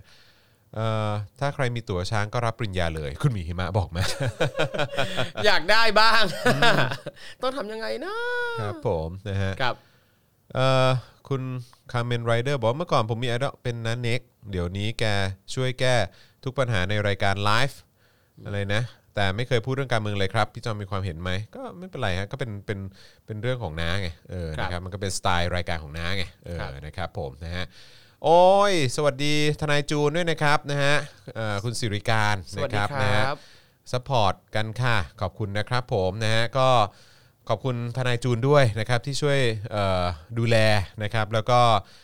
take care นะครับครับคนที่โดนคดีอะไรต่างๆ ด้วยนะครับนะฮะแล้วก็ถ้ามีโอกาสผมอยากเชิญอีกนะนะครับเพราะว่าคุยกับเอ่อข้าวก่อนคุยกับใครทนายเมย์ป่ะถ้าเกิดผมครับจำไม่ผิดก็ก็แซบนะอืมนะฮะผมว่าคุยกับทนายจูนอีกครั้งก็คงจะมีเรื่องแซบๆมาให้ได้เมาส์กันอีกแน่นอนครับอืมนะครับนะฮะใครใครอยากเห็นทนายจูนมาอีกนี่ลองกดลองกดหนึ่งได้ไหมเออนะฮะอ่าลองลองหนึ่งเข้ามาเออนะฮะนะฮะ FC ทนายจูนนะครับ คุณดักคอนบอกมานะครับนะฮะครับ คุณ Death Like กัดดาโอ้โหกัดดาฟี่เลยแหละครับบอกว่าแล้วแล้วหรือ 112 อ๋อ คือโอนให้ 112 บาทใช่ไหมฮะขอบคุณครับมากนะครับ นี่ 1 มาเต็มเลย แฟนคลับทนายจูนี่เพียบเลยนะฮะ ใช่นะครับนะฮะเอ่อโอ้โหมากันเต็มเลยนะครับนะฮะมากันโอ้โหครับผมนะฮะครับ ต้องมาแล้วแหละนะครับ ต้องมาแล้วครับ ต้องมาแล้วครับนะฮะเคลียร์คิวให้ผมด้วยครับ นะฮะทนายจูนครับ ครับทนายจูนบอกฉันยังเคลียร์คดีอยู่เลย ฉันจะเคลียร์เวลาให้เธอได้ไง อืมครับ ผม คุณสุวรรณีขอบคุณมากนะครับนะฮะโอเคนะครับแหมแล้วนี่คุณยังมีคิวจะต้องติวผ่านทางรายการอะไรอีกไหมฮะ เอ่อถ่ายครบหมดแล้วอันที่ติวผ่านรายการนะครับ แต่ว่าเดี๋ยวก็จะมีไปติวตามโรงเรียนต่างครับๆอีผกมเหมือนกันครับ ยังมีอยู่เนาะใช่ครับ นะนะฮะยังไงก็เอ่อ ฝากน้องๆด้วยละกันนะคครัรับบนะฮะทนายจูนนี่ต้องขอบคุณจริง ๆ นับถือครับทนายจูนนะฮะจากคุณวิชัยนะครับผมนะฮะคุณแดคคอนบอกว่าสัมภาษณ์หน้าศาลเลยพี่จอนโอ้นะครับนะฮะคุณจอนติดอันดับฮะเหรอยอดสับอ๋อมีมีตอนนี้มีเหรอทำจัดอันดับประกาศแล้วครับวันนี้ผมยังไม่เห็นเลยเหรอฮะโอ้ขอบคุณมากครับ ผมยังไม่รู้เลยผมมีคนตามเท่าไหร่ครับยังไม่ได้ดูน่าจะเป็นต้องขอแสนอภัยแล้วคุณจรอะขนาดนั้นครับเออนะครับ เคยเป็น แพรวนี่บอกว่าอะไรโอนแล้วนะครับเกลียด112โอนไป 211 นะครับนี่นะฮะคนพยายามฆ่าได้ประกันตัว คนออกไปพูดความจริงไม่ให้ประกันนั่นน่ะสินะครับเอ่อคุณเจนส์บอกว่าลองนึกภาพว่าเราตื่นมา แล้วเงินเฟ้อ1,000 เท่าดูสิครับอืมครับผมก็น่ากลัวนะครับนะฮะเอ่อคุณนัทวุฒิบอกว่าเรื่องการเมืองนั้นเน็กต้องไปดู The Secret Sauce ตอน 3 ที่สัมภาษณ์นันเน็กนะครับครับอ่าโอเคโอเคนะครับคุณพันเอ่อพินนาริซิมาปุกกี้บอกว่าสนับสนุนเอ่อ คุณจูนได้ทางไหนบ้างนะครับนะฮะเดี๋ยวเดี๋ยวเดี๋ยวขึ้นขึ้นเอ่อบัญชีอีกครั้งได้ไหมฮะของเอ่ออะไรนะเอ่อทนายความเพื่อเอ่อศูนย์ทนายความเพื่อสิทธิมนุษยชนใช่ไหมฮะครับเอ่ออ่านี่ไงนะครับเดี๋ยวเราจะแปะไว้ในช่องคอมเมนต์แล้วกันเนาะเออนะครับนะฮะยังไงสามารถสนับสนุนกันได้นะครับ โอนโอนโอนเออครับผมจะละโออ่าโอเคนะครับ ผมยกมือในคลับเฮาส์ห้องสุนทรภู่ท่านประธานครูทอม ไม่ให้ผมพูดนะครับ คุณจิรัตน์บอกมา คนเยอะมากครับ คนยกมือกันเยอะมากครับผนะฮะเอิ่มอืมอ๋อเหรอโอ้นี่ผมโอ้จริงเหรอผมแสนสามแล้วเหรอแสนสามครับผมอ๋อเข้าไปดูเมื่อกี้ของคุณร้อยสามสิบสองเคว้าวโอ้ขอบคุณมากครับนะฮะผมขออภัยไม่ค่อยได้ตามเลยครับเออนะครับผมก็จะเข้ามาแค่แค่เฉพาะตอนที่ Daily Topics เนี่ยแหละนะครับผมนะฮะ F คุณ KPN บอกว่า FC Daily Topics นะเออขอบคุณมากนะครับครับนะฮะโอเคนะครับวันนี้ขอบคุณทุกท่านมากเลยนะครับเราก็เมาส์กันมาเกือบ 2 ชั่วโมงแล้วนะครับนะฮะยังไงก็ขอบคุณทุกท่านมากๆเดี๋ยว พรุ่งนี้นะครับเดี๋ยวเดี๋ยวคืนนี้เดี๋ยวเดี๋ยวเดี๋ยวผมขอปรึกษากับทางพ่อหมอแล้วก็ครับพี่โรซี่ก่อนนะครับว่าเอ๊ะเราจะมีไลฟ์ไป 2 ที่เลยไหมก็คือหมายความว่าเอ่อ ใน part ของในสตูดิโอซึ่งพรุ่งนี้เป็นคิวของคุณปาล์มใช่ไหมฮะครับ พรุ่งนี้เป็นคิวคุณปาล์มนะครับนะแล้วก็อาจจะมีอีกไลฟ์หนึ่งนะไปที่ ไปที่การชุมนุมเลยนะครับครับเพราะว่าบางทีคือเพราะว่าจริง ๆ มันมีเนื้อหาที่อยากจะเล่าในรายการด้วยเหมือนกันพครับรุ่งเนี้ยอัดแน่นเยอะมาก มีเรื่องของโควิด เรื่องวัคซีน เรื่องของเอ่อตั๋วช้าง เรื่องของการคอร์รัปชันอะไรต่างๆ มันมีแบบมันมีเพียบเลยอะครับนะครับก็อยากจะแบบให้มันไปต่อเนื่องกันทั้ง2ไลฟ์เลยไม่ครับผมไม่ไม่แน่นะเดี๋ยวเดี๋ยวผมขอปรึกษากับทางพ่อหมอก่อนละกันว่าว่าเอายังไงดีนะครับครับหรือว่าเราจะไปไลฟ์กันที่ที่การชุมนุมอย่างเดียวเลยนะคครัรับบก็เดี๋ยวเดี๋ยวรอดูกันละกันนะครับนะฮะเดี๋ยวเดี๋ยวเดี๋ยวจะคอยอัปเดตให้นะครับ ครับผมนะฮะอยากตาม Clubhouse ครูทอมค่ะ รบกวนแจ้ง ID หน่อยอ่าของผมนะครับอ่าชื่อว่าจักริดทอมทอมครับ ทุกช่องทางโซเชียลมีเดียชื่อเดียวกันหมดเลยครับอ่าโอเคจักริดทอมทอม เพราะฉะนั้นก็เอาเอา เอาชื่อใน Twitter ถ้าครัคุบณตามอยู่อ่าก็ใช่ก็ไปเสิร์ชดูก็ได้ครับผม นะครับผมนะฮะพรุ่งนี้มี Exclusive ไหม ตอนเช้านี่เป็นอาจารย์วิโรจน์ป่ะฮะ เดี๋ยวขอเช็คก่อนนะ ครับ ขออนุญาตสักครู่ ครับ ว่า นี่ผมชอบที่ตอนนี้นะครับก็ยังมีหลายท่านที่อ่าอ่าแชร์ความเห็นนะครับแล้วก็ความรู้เรื่องเกี่ยวกับคำว่าเล้าหรือเล้าหรือกันมาเรื่อยๆนะครับเออเออใช่ใช่ใช่อ่าพรุ่งนี้เป็นพี่แขกครับผมอ๋อพรุ่งนี้เป็นพี่ว้าวแขกโอเคครับเลแล้วยก็ตอนบ่ายมีโค้ชแขกด้วยครับอ่าโอเคาครับผมนะครับเพราะฉะนั้นพรุ่งนี้ก็จะเป็นเอ่อ Daily Topics Exclusive กับเอ่อพี่แขกคำปากาครับผมนะครับตอน 10โมงครึ่งนะครับก็ติดตามกันได้ แล้วก็พอช่วงบ่ายก็จะเป็นโค้ชแขกโค้ชแขกนะครับแล้วก็พอตอนเย็นก็จะเป็น Daily Topics นะครับกับคุณปาล์มครับนั่นเองนะครับแล้วก็เดี๋ยวเดี๋ยวขอดอกจันไว้ก่อนละกันนะครับนะว่าเอ่อไม่แน่พรุ่งนี้ Daily Topics เนี่ยอาจจะไลฟ์กัน 2 ที่นะครับก็คือในสตูดิโอ1 1ไลฟ์นะครับแล้วก็จะมีไลฟ์ที่ไลฟ์ควบคู่ไปด้วยกันที่ครับเอ่อการชุมนุมในวันพรุ่งนี้นั่นเองนะครับเดี๋ยวคอยติดตามว่าว่าจะเป็นอย่างไรนะครับนะฮะแม่แขกเอ่อแม่แขกกลับมาจากเวเคชั่นแม่แขกจะ fierce แซบๆค่าคุณแดกคอนบอกมาครับ นะครับคุณไทเกอร์บอกว่า I.O. นี่หายไปยาวเลยเนาะอืมก็จริงหายไปเลยนอกะครับเวลางานช่วงช่วงนี้นิ่งๆเออครับ นะครับผมรู้แล้วแหละ เดี๋ยวแบบพอต่อไปเวลา I.O. เข้ามาก็แบบก็พูดตัวช้างใส่แม่ง ไม่ก็เงียบอะ จสงริสางรๆนะเออครับผมนะฮะ ขอบคุณคุณหมีหิมะนะครับ love you all นะครับนะฮะคุณวิชัยบอกว่าทนายจูนเนี่ยเคยช่วยเหลือคนอื่นจนโดนตำรวจยัดข้อหามาแล้วใช่นะครับนะฮะ จริงๆนะครับเดี๋ยวเดี๋ยวต้องต้องคุยกันอีกนะครับครับใครใครที่อยากจะดูการสัมภาษณ์กับทนายจูน ซึ่งคุยกันเมื่อเมื่อน่าจะ2 2ปี2 2 3ปีแล้วเนอะประมาณสองปี ประมาณ 2 ปีเนาะเออนะครับเราก็คุยกันในประเด็นเกี่ยวกับเรื่องของม .112 ด้วย 116 ด้วยการใช้พรกฉุกเฉิน การคุกคามประชาชนเอ่อจากทหารด้วยนะครับการขึ้นศาลทหารอะไรต่างๆนะครับทนายจูนก็มาเล่าให้ฟังกันหมดเลยครับ นะครับนะก็เข้มข้นแล้วก็น่าสนใจมากนะครับเดี๋ยวคงต้องมีโอกาสมาร่วมพูดคุยกันอีกนะครับ คุณนิตยาบอกว่าหา ID คุณทอมไม่เจอค่ะ อ่าผมโดนโดนบล็อกไปแล้วเหรอครับจากกริดทอมทอมนะครับ J A อะอะเออเดี๋ยวเดี๋ยวเดี๋ยวอะเอ่อจานแบงค์จานแบงค์ช่วยอ๋อครับ ช่วยช่วยครับพิมพ์ได้ไหมเออครับผมพิมพ์พิมพ์ในช่องคอมเมนต์ก็ได้ฮะพิมพ์ครัในบ ช่องคอมเมนต์ก็ได้ได้ครับ อะหรือว่าในดูดูในทวิตเตอร์ก็ได้ได้ครับ อ่านะฮะก่อนชัวร์ J A W K R I T แล้วก็ทอมทอมครับ อ่าครับผมปึ๊บทุกช่องทางชื่อนี้ชื่อเดียวเลยอ่า